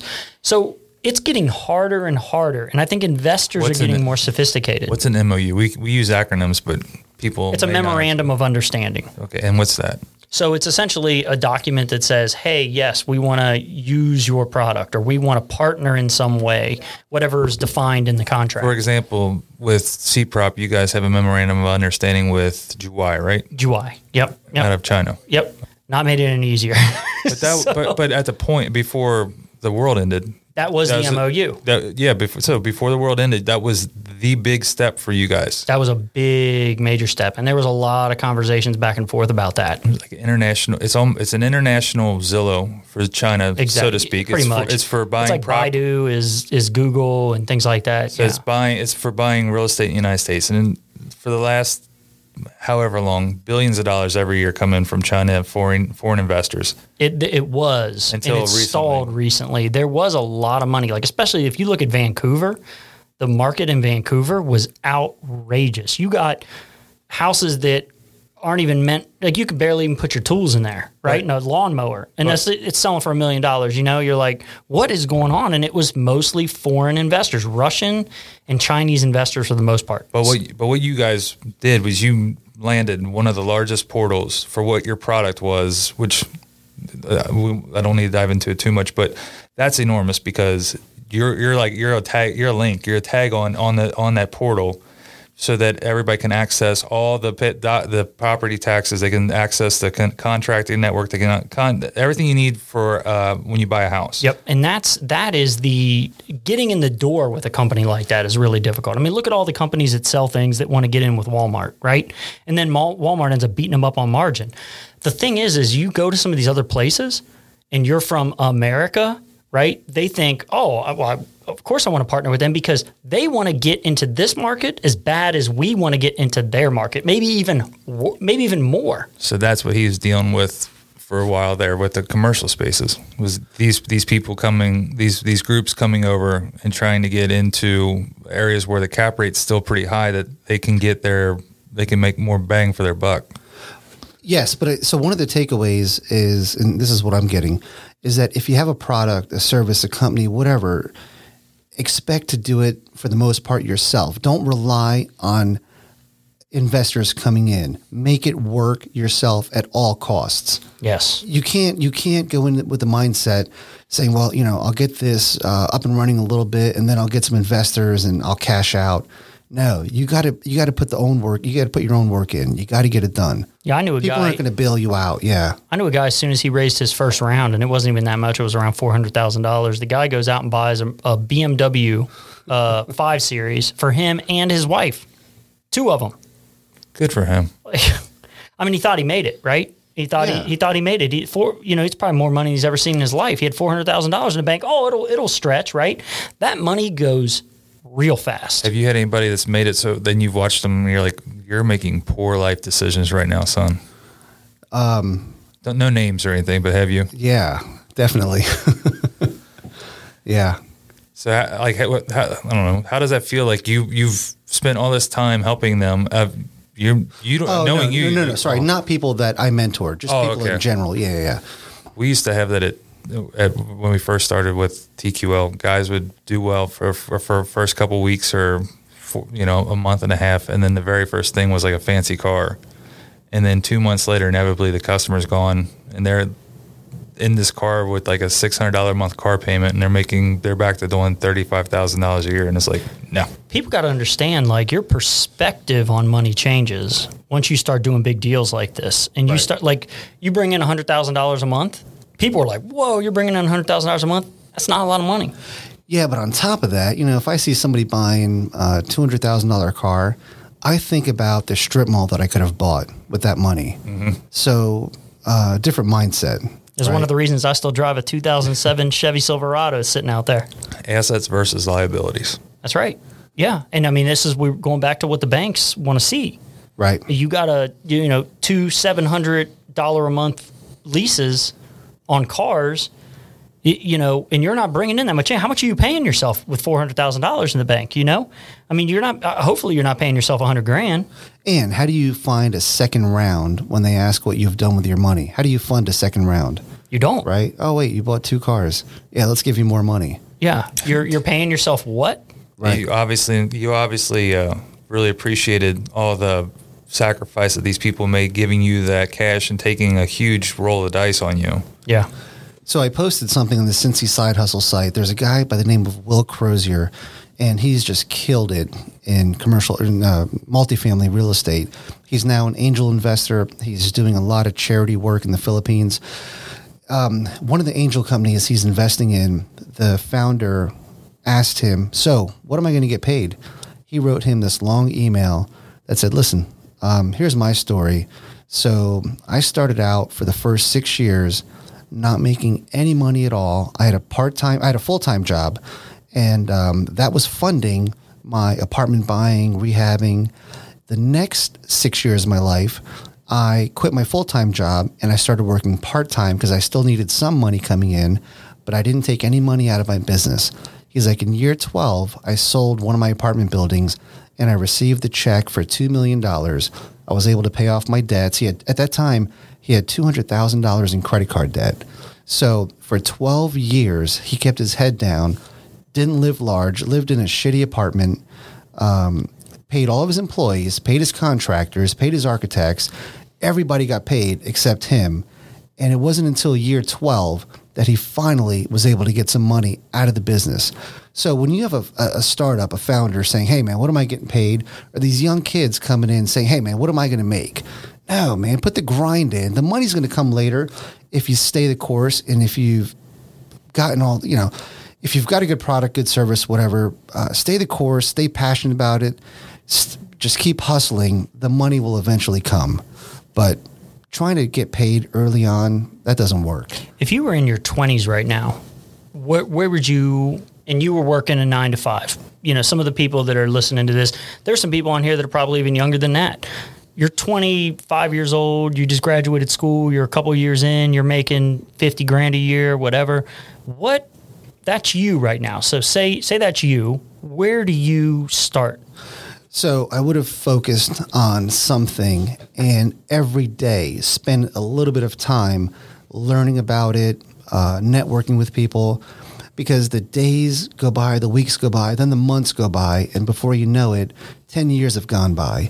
So what these people that are serious about a side hustle, every day something's got to happen. I don't care if you're reading a blog, watching a YouTube video, every single day it's got to stay in the forefront of your mind then network with people that are in the industry that have a lot more knowledge than you do about what it is you want to do and make sure you add value to whoever you're asking to mentor you. But again just every day something's got to happen. You can't save it for the weekends and then something comes up. You know you're going out to the bars you're hanging out with your buddies. You're going to get a call. You're in your 20s somebody's going to call or you. you know you start dating a new girl all your time goes with her. Every day something's got to happen. You got to put that grind in. We listened to Jerry Seinfeld stand up over at the Aronoff, and that's what he said. He goes, Every time I go anywhere, I have a young comic who thinks he's the next mm-hmm. coming of, you know, Eddie Murphy or Dave Chappelle. He said, I tell them the same thing and the eye the look in their eyes when I tell them this is like I just took their soul out of their body. He said, "All, you, if you want to become a comic, you write every day. Doesn't have to be long. It's just write an observation that you thought was different. Just it doesn't even have to be funny. Just an observation every single day. That's how you make it. And by the way, back to your earlier point, Adam, about the timing was right in 2012 when I got into real estate. Well, even back then, five times a day, I would look at every property that every commercial property that came online in a 50 mile radius. So I got the jump on a lot of these before anybody else because every day, five times a day at least, I was looking at what's popping up, what's up for sale. And a lot of these properties I literally got because I was a first one to the table with an offer. Or other properties that, you know, were inside deals, I would just be relentless and break up the inside deal and try to inject myself in there. But it was it was a shit ton of work. None of this came easy. So at the end of the day, hard work, finding opportunities and things that may not be obvious in, in, in timing. Timing seems to be a big one. I mean, when the more people I talk to, the more wealthy people I find, it, I learn that they got on a they got on something other people were scared to get on. They, it, at the time, I mean, commercial real estate. I mean, man, going into that first deal you had in Clifton, it can be a bad area. Yeah, it was a yeah, it was Yeah, bad. yeah. I mean, you probably got drug dealers hanging out in front of the building, and you're trying to, Oh, you yeah. know, yeah. I mean, it's it's just one of those things, and and you went into a place that looked like that during a time when everybody was thinking that you know it'd be another decade before commercial would come back. Yeah, and, and you and buying vacant uh, vacant buildings as well. Yeah, and apartments. I mean, Right. the apartments upstairs too, and tenants trash and everything. And I mean, the people got to understand too. Like, uh, you know, I br- brought this up, I think, in the first episode. You know, if I'm a tenant, for some reason they've got it in their head that you know the landlord's this multi-billionaire and can just do whatever, right? When people move out of a house, maybe you give you know your security deposit's twelve hundred bucks, right?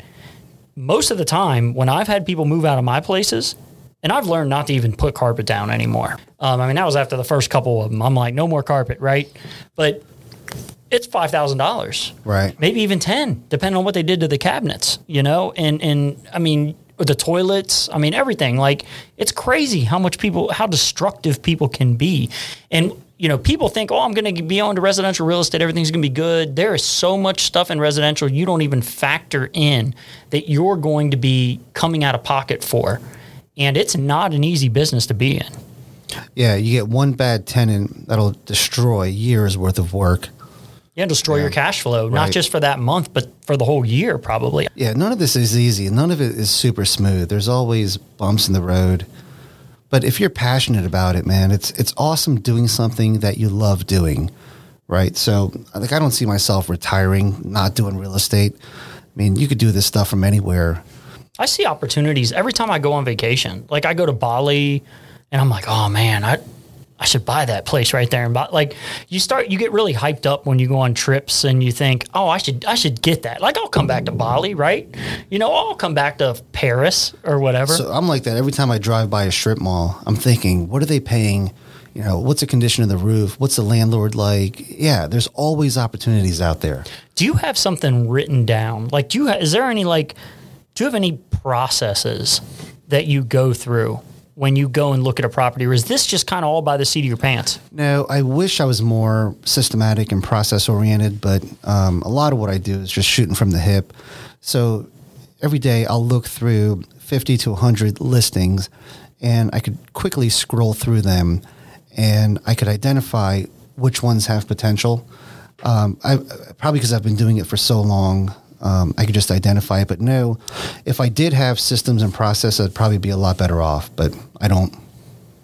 I don't think I've met. Even Brian said that last week. He said that he doesn't. He just kind of did it. So there's a book called Rocket Fuel. Have you guys read that? So, um, you know, for years, my whole life, I thought that I was selling myself short because I didn't have all these systems in place. I was not a taskmaster. But what this book talks about is you're either a visionary or a taskmaster. very rarely is anybody both, right? So the visionaries have to find taskmasters to accompany them on these That's one hundred percent true. I hate sitting there in QuickBooks. Yeah, I hate- looking at analytics. I'm not that person. I'm the idea person. Like I want to go out and look at the idea. So in like C prop, I'm the idea person. Sandy is the taskmaster. Yeah. Sandy will sit down in a weekend and write a 10 page white paper. And I won't even be able to read it. Like I'm like, what is he talking about? Yeah, like, that's that's what we have. I I I go. I like to pitch the idea. I like to talk to investors. I like to you know ex- explain Joe's vision because Joe's. If you let Joe, Joe will go through the clouds with with his imagination. The guy just it doesn't stop, and it's it's, it's most of his ideas are fantastically cool. But then you have his brother Ben, who who's um, works for a subsidiary of General Electric. He is a project manager. He was he was in the Middle East with uh, their energies division forever. So he's had billions and billions and billions of dollars worth of projects that he, he's had to oversee, and it is it's it's it's whip cracking time. When he looks at something, he wants to know it now. He wants he wants to know where we're at cash burn. Like it's it's it's a great balance for us to have. It is because a lot of the times you just kind of let that, you know, you're like, oh, I'll get to it later. I'll get to it later. Like working with Sandy, it's like I got a boss, like you know, because he's such a stickler for everything, and he'll yell at you. I'm your, I'm a, I'm a co-founder with you. Like, what are you yelling at me for? But I'd say Sandy rarely gets excited about anything. He's the one who always says no, no to everything. Doesn't matter, no, right? I'm kind of in the middle towards like you know hey i'm i'm open to it like i'm pretty optimistic right luke on the other hand is like way out there like he's like oh man we got this thing he's like off on this direction and he wants to go off on this direction so it's good to have like a team that complements you and you're you're mostly doing a lot of this by yourself but i can imagine your kids are going to be part of this team at some point That and your be- wife Yeah, that would be ideal. Probably not my wife. Uh, my kids would be great. But yeah, so for people that are like that, it's not a flaw. It's just how you're wired. And you got to find a taskmaster to offload all the things that you're not good at. and there's a place for taskmaster like in a company i mean you can still be an entrepreneur and be a taskmaster like every company needs somebody like that in there Absolutely. like we need those founders we need those introverted people who are just going to put their head down on the computer and type away all day Well, that's why. I mean, that's why TQL was so successful. You have Ken, who's extremely, like we talked about in the first episode, extremely driven. But he's also willing to say, maybe I can't do all of it. A lot of people aren't. Uh, a that's a, lot of- hard thing to, Yeah, to exactly. you And- have to have you have to be introspective Yeah, and so he hired people and he allowed them to do their jobs, and they were great at their jobs. And the end result is you now have a Goliath who every year is inching closer and closer and closer to that number one spot in the country in freight brokerage because he was willing to say, I can't do this on my own. There's certain things that maybe I, I, I just I don't have enough time in the day, and as much as I want to do everything because I think I can do it the best, I gotta let go of certain aspects of it from the, on the day to day, so so that I can I'm, be, I'm better served doing something else. Now, I don't know the details of everything because trust me, I'm as far from the executive branches in that company as you're going to get. But it's just my observations from watching. And you've been there for outside in. years, Yeah, it's from the outside in. And so he hired guys like Kerry Byrne, who came from Fifth Third and is a genius when it comes to the business community in Cincinnati and across the country and how what it took to take TQL infrastructurally to the next level. when Ash even mentioned that early in his st- first startup, you realized your designs look like poo, and you were like, "Hey, I got to bring in a designer. I got to bring in somebody who knows how to do this. I'm better suited for this role." Yeah, but the other problem, in addition to that, was I also did all the sales. I was the billing person, the collection person. So that doesn't work. Here, the sales guy is trying to make all your clients happy. And then you're trying to get money out of them. Which makes you the enemy then. And that's Right. the greatest conflict in almost any business is your sales versus your uh, cl- your receivables. Right. because you're like I want to you know they want they want whatever you're selling and receivables and credits looking at it and they're thinking they're they're overextended by fifty thousand dollars on a hundred thousand dollar line so we are now fifty per, we're fifty percent over or one hundred fifty percent over what we want to be and now you're asking for more you're asking us to send them more stuff without payment And with me, the make them happy sales guy always won. So if they're like, "Hey, listen, I'll pay you next week. I'll pay you next month," um, I would buy it and still do more work for them. And then at some point, you know, you got to cut ties and yeah. Well, and, and what have you ever done your Myers Briggs? Years ago, Do you remember what you were? I don't. I'm an ENTP. Do you know what you are, Kyle?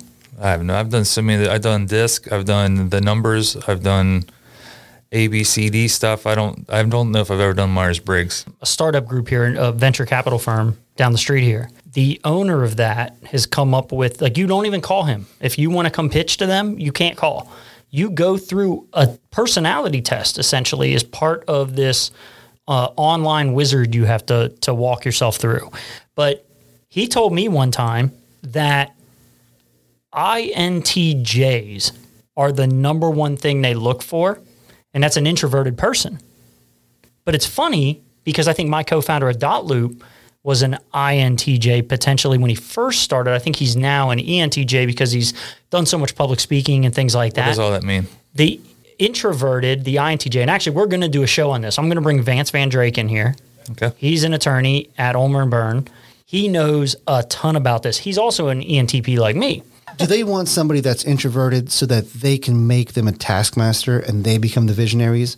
So the, the VC firm is the visionary now That's actually a good point. I haven't even thought about that, but that might be you might be right. because imagine trying to manage a visionary, right? Oh, to the Like if somebody, if you had to take direction from somebody that controlled your company, keep it. that's a tough one. Yeah, yeah. I mean, that's one of the reasons I can't work for other people. Yeah. is I can't work for somebody who I feel like is not as smart as me, or doesn't have the same vision as I do. Right, Right. Or, or I'm like, man, why do you just want to keep doing this when we could be doing this? You And know, I think I think we're talking to about ninety five percent of the people listening to this podcast right now fall in that category. That's corporate America. yeah, you're trained. Well, not just. I'm sorry, I'm, um, but I'm talking about the guys that are doing their side hustles as they become successful. They're going to run into that same mentality where this is my baby. I've created it from here, and I don't think that you're going to be able to help me where I need it, where I need help, the way that I would like to do it. Mm. Is that giving up of control? I think is going to be the major obstacle for people that get their businesses off the ground from this group. And that's true. You don't want to give up complete control. You also don't want to feel like, oh, I just gave some of my company to this nefarious group who wants to kick me out and take complete control. Like you get worried about that kind of stuff. But at the end of the day, you need mentors, right? You Right. need people who have done this before and they've seen this a hundred times. Like this is your first, if this is your first or even second run through, they've had a hundred of these and they know what they're doing, but you do have to watch out. And there's tons of videos out there on YouTube of like what to look for in a VC and what to watch out for in a VC and things that you should make sure you have in your contracts. In case you didn't know, VC's venture capitalist. Venture capitalist. But a lot of sorry, a lot of what you're talking about goes back to the basic guy, Alex Holt, the lawnmower guy, right? Look at your time. Look at what it's worth. Look at how you're using it. So if you're if I'm the sales guy, but also doing collections, I should have hired that out easily, right? I mean, that, that, that would have been a no brainer in hindsight. Um, I don't think that it was pride or ego. It was again uh, fear of feeling like a dumbass is why I didn't ask for help or why I didn't hire that out. Because if I told somebody to collect on all this bad debt, they'd have been like, oh, "What are you doing?" You know. So um, if you gauge where your time is best spent, I think it's easier to come to that decision and give up a part of your company or part of the control. Yes. But, continue with your strength, hire for your weakness. Right. And then hire fast or hire slow, fire fast. That's another thing you're I like supposed to do. Yeah. Hire slow, fire fast. You got to get rid of people. Um, even in um, Ray Dalio's book, Principles, he talks about um, you can't you can't manage people and want to like feel for them. Like you're running a business. This is a machine, and every person plays a role in that machine. And if if they start failing at what they're doing, if you can't reposition them, you've got to get rid of them. Well, we have four books right now that we've already that we've given shout outs to that we should probably put in the show link. I probably should. Yeah, yeah. I wanted to bring one one last thing up because I mean we're almost two hours into this at this point, but I wanted to bring one more thing up. We and we kind of touched on this a little bit, but in America, people, our entire education system, I feel like, is positioned to train people to be wage slaves. to be workers, right? You you you get good grades in high school so that you can get into a good college, so that you can then get good grades in that college, so that you can be at the top of your class. So you know McKinsey will want to hire Well, you. give they give you they give you cheap money. Well, not as cheap as I thought it should be, but they give you they give you loans to 18 year old kids that they would never give once they graduated for a house. They'll give it to them for their education. So now they're stuck with monthly payments at 400 500 dollars a month for 15 years. So they've made it even more so that you're dependent on corporate America. So I think the solution to that, and it's starting to happen, is a lot of these Wall Street banks are even coming to grips with the fact that they're going to have to start hiring kids that are not college educated. Now, the flip side to that is you should be able to hire a kid that's 18 years old for $20,000 because they're getting a great education, right? So I think in lieu uh, in the future, in lieu of college, it'll be listen, I worked for Morgan Stanley for 2 years. I went to work for IBM for 2 years, and that to me is way more valuable than a 4-year degree. Right. yeah. Um, uh, Think back to your first job. How much did you learn on the job versus all the years of college? Right. I mean, wh- what did you really learn in college besides um, a lot about yourself, social life, and how to, I guess, maybe analyze decision making processes, right? But for the most part, in terms of practical knowledge, I think everything is learned on the job. So if these companies start hiring kids out of high school, mold them the way that they want without paying them a lot, they'll be able to see which ones fit their organizations and which ones don't. Well, they could take a journeyman, they could take a trades approach and instead and make them, you know, apprentices. Exactly. Yeah. and become, yeah. and then in five years they become journeyman. Like you go to a law firm, you don't, you're not partner right away. You're and an just like, a, just like a journeyman, you'll easily know which kids are not cut out for uh, being an electrician or a plumber. Mm-hmm. And then they can go to a different trade. So the Morgan Stanley kid at 18 years old realizes he's not cut out for the finance world. Go into marketing, go into real estate, go into a different path, right? But to me, that should become the new college. Yeah, well, you increase his economic, like, are the whole point of this this, this group, in, increasing economic inclusion. Yes. Yeah, making sure everybody, because capitalists, like I said last time, capitalists don't want anybody to be poor.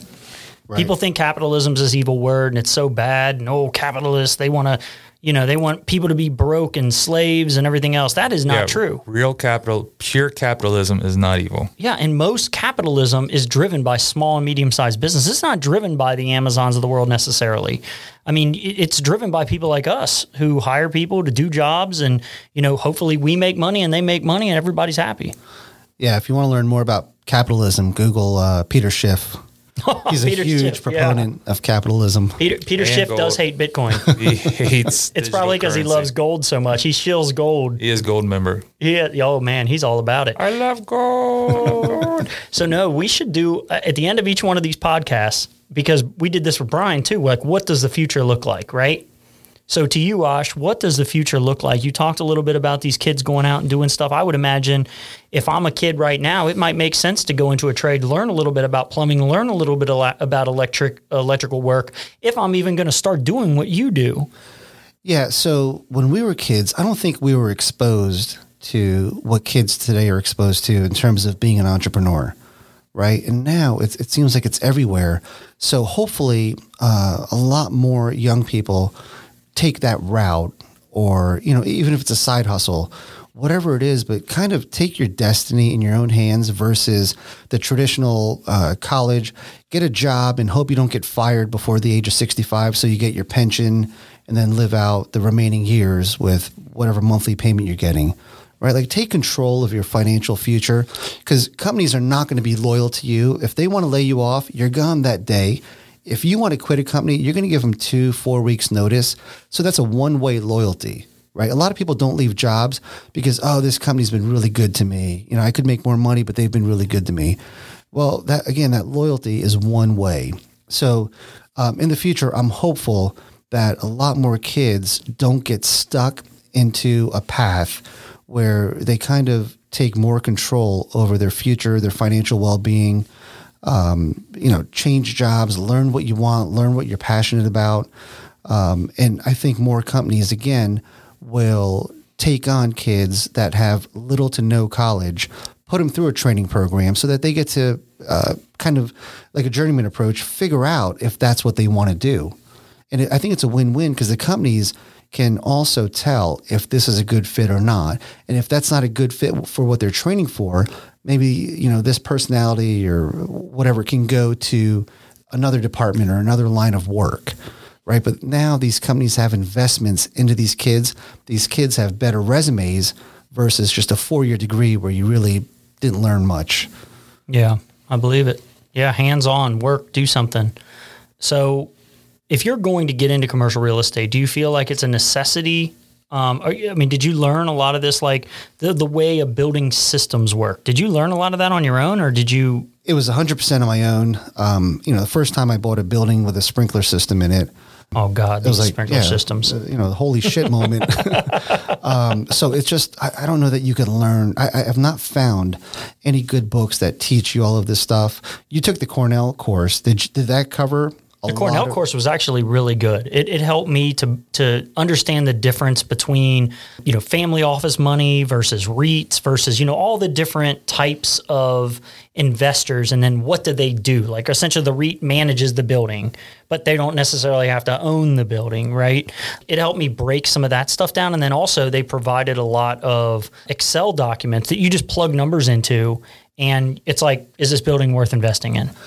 Okay, so that's the problem. Uh, if you plug numbers from my properties into a building when I bought them, it would not work. So, rich dad, poor dad, you know, he always says buy for cash flow. I'm the opposite. I want something that's not cash flowing. So, my numbers don't work in any of these spreadsheets. it's not cash flowing when you buy it, but it becomes a cash flowing property. Excuse me, yes, but I think he's an advocate of only buying cash flowing properties. Oh, gotcha. So, um, Which is, I think, a lot of times, like if you talk to brokers, like people who are out here trying to find, you know, they've got investors and they're trying to find property. They are trying to look for property that, you know, ha- property has businesses in it. Yep. It's cash flowing, it's making money. and you'll make some money. You'll make your 10, 12, 15% returns doing that.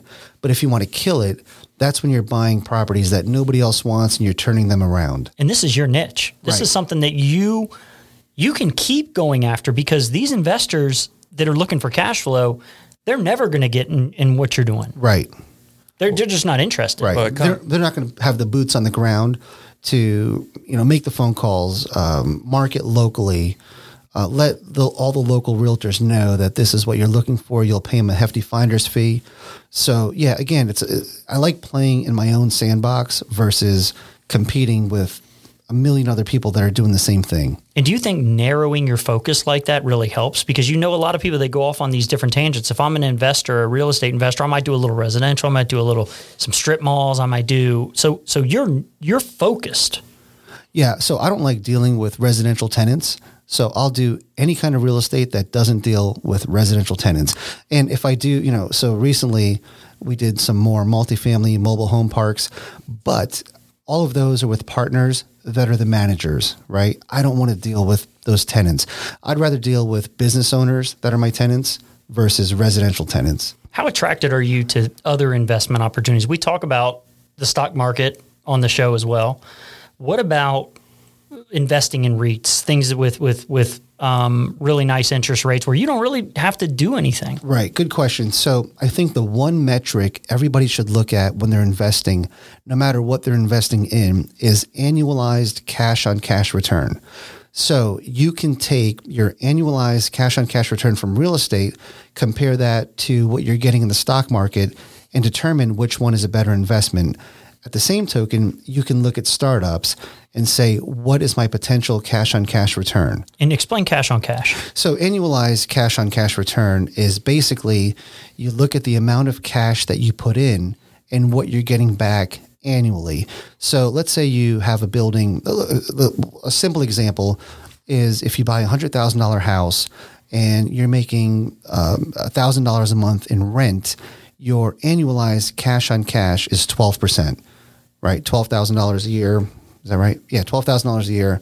Um, now, if you own that house for 10 years and it doubles in value.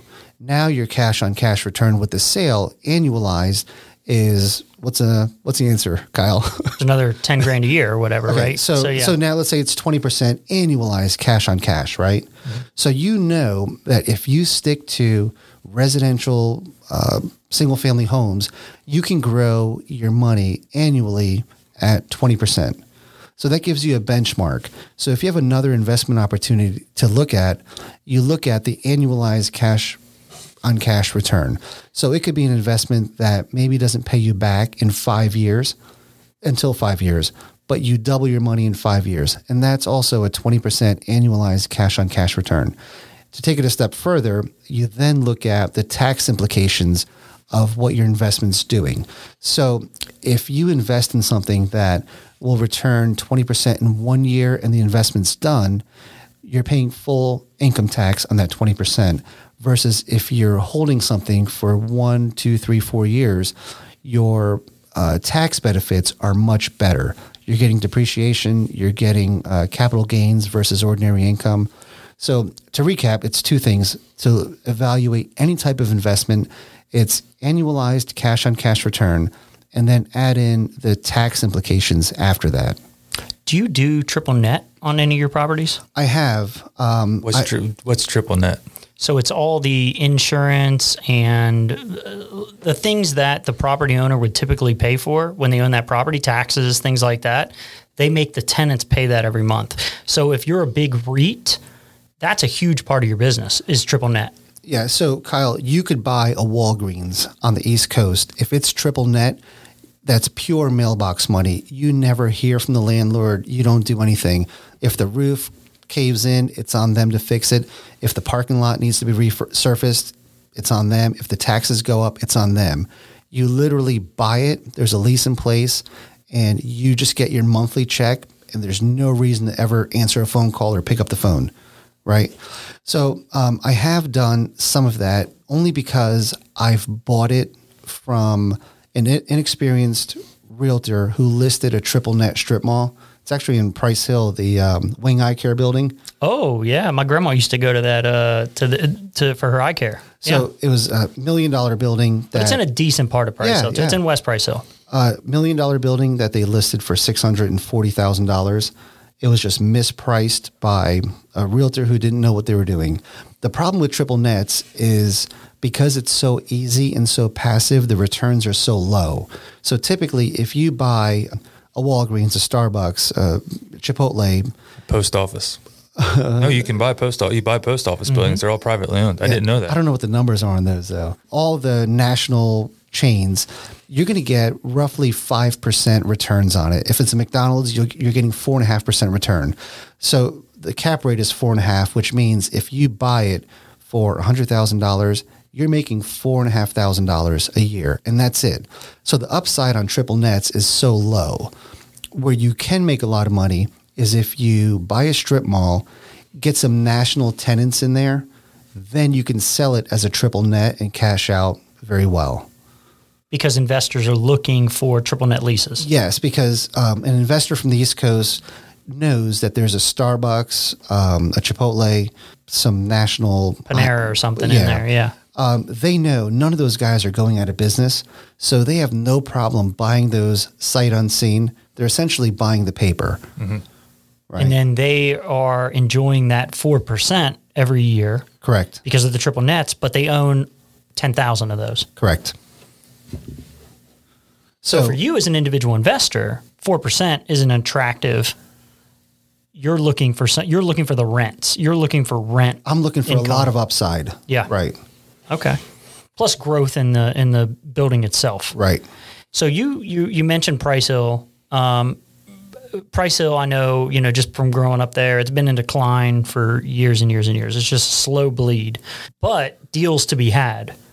What do you see in places like that? Do you go into a neighborhood once it is, and we're talking about, you know, being in the misery business. Do you think there's any value going into a neighborhood like Price Hill where it's been so beaten down, it almost can't get beaten down anymore? And there's just like, maybe you can go in there and be part of that push to get it better? Um, so I've tried that in Ripley, Ohio.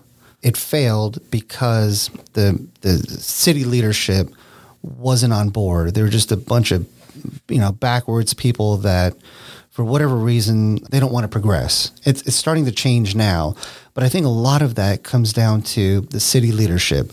I've tried to buy buildings. Um, one in Batavia, for example, I was going to put a bar restaurant into an old firehouse. Well, the city said, "No, we want a brewery." And I'm like, listen, I'm not putting a half million dollars into trying to start a brewery. We'll start with the bar restaurant. And if it's vastly successful, we'll look at doing a brewery. No, we want a brewery. How about this? Because it was a city owned building. If you don't have a brewery in three years, we'll take the building back from you. And I'm like, okay, how, how do you think? This is that backwards mentality. And none of these people are entrepreneurs. Right. How do you feel like you're going to take this building back that I just built up, right? So places like that. Um, They just think you're rolling in dough. Back to my point where we were talking about how these tenants think you just got all this money because you own a building, you're a landlord. Here you come in, they're like, oh, this guy, he's got all this money. Oh, we're just going to tell him what to do. Yeah, it comes down to city leadership. If you look at areas that are booming, it's because their city council, their mayors are so business friendly and so open to getting people in there. So I think a lot of that is driven from the top down. What are some of the places around here where you would say the leadership is is good? So right now we're working with Milford and Norwood, and they're so pro business. Norwood I just came from a meeting there. We're um, taking a building that's probably 120 years old, uh, last renovated in the 70s, and we've got questions from the for the building inspector. Uh, you know, questions on electric, plumbing. We literally walk over to the township building, and there's somebody there to answer our questions. And on top of that, they're like, "Oh, let's let's just take a walk over there, and you know, I'll answer your questions." I mean, that's awesome, right? Other municipalities, they're trying to not work. So they're like, you know, talk to the building department. No, you got to talk to the fire marshal. No, you got to talk to the health department. Run around, right? They're not all on board with growing their area. So again, I think it just comes down to city leadership and wanting an area to develop. If there's anybody listening, um, what are you looking for? Like, I, I, know you mentioned being able to help people, and you know, you don't want to get inundated with a bunch of you know people saying, "Oh, gosh, I want to get into this. How do I do this?" What's something that maybe we could help you with, the, the community? So I have no problem giving back, right? But now that you've heard this and you know what my homework assignment is, if you want a little bit of mentorship, come at me with the five commercial properties and what you like and don't like about them. Don't call me and say, "Hey, man, looking for a mentor." Like if you've heard this, you bet and don't tell me you heard the podcast and that's why you're calling me and you don't have your five properties ready to talk about. But for me, I would love to find more commercial deals. It's hard to explain what I'm looking for in terms of returns, but basically undervalued commercial properties, anything that has some vacancy or upside. And some of these people, some of these folks who come to you for mentorship and they've got these five properties, you could potentially be an investor for them. Absolutely. And if, if I'm not, and if they're truly worth pursuing, I'll teach them how to make money off of it, right? Find a buyer for it and put the deal together. If you have the deal, the money will come. Yes. Yes. My buddy just told me the other day, he was like, go rent an old Airstream and just stick it on a, a, a vacant piece of land that you own. Cause I have a couple pieces of land floating around the city. So just get an Airstream, park it on there and Airbnb it. He's like, if you do it, they will come. And that's hot right now. People Yeah. want unique Airbnb rentals. Yeah. People are doing Yeah. that in Los Angeles. They're doing their backyards. So anyway, guys, uh, well, I appreciate your time, Ash. Yeah, this was fun. Thank you guys. Thanks for coming, buddy. Yeah, man. Motion to adjourn. Second. See you.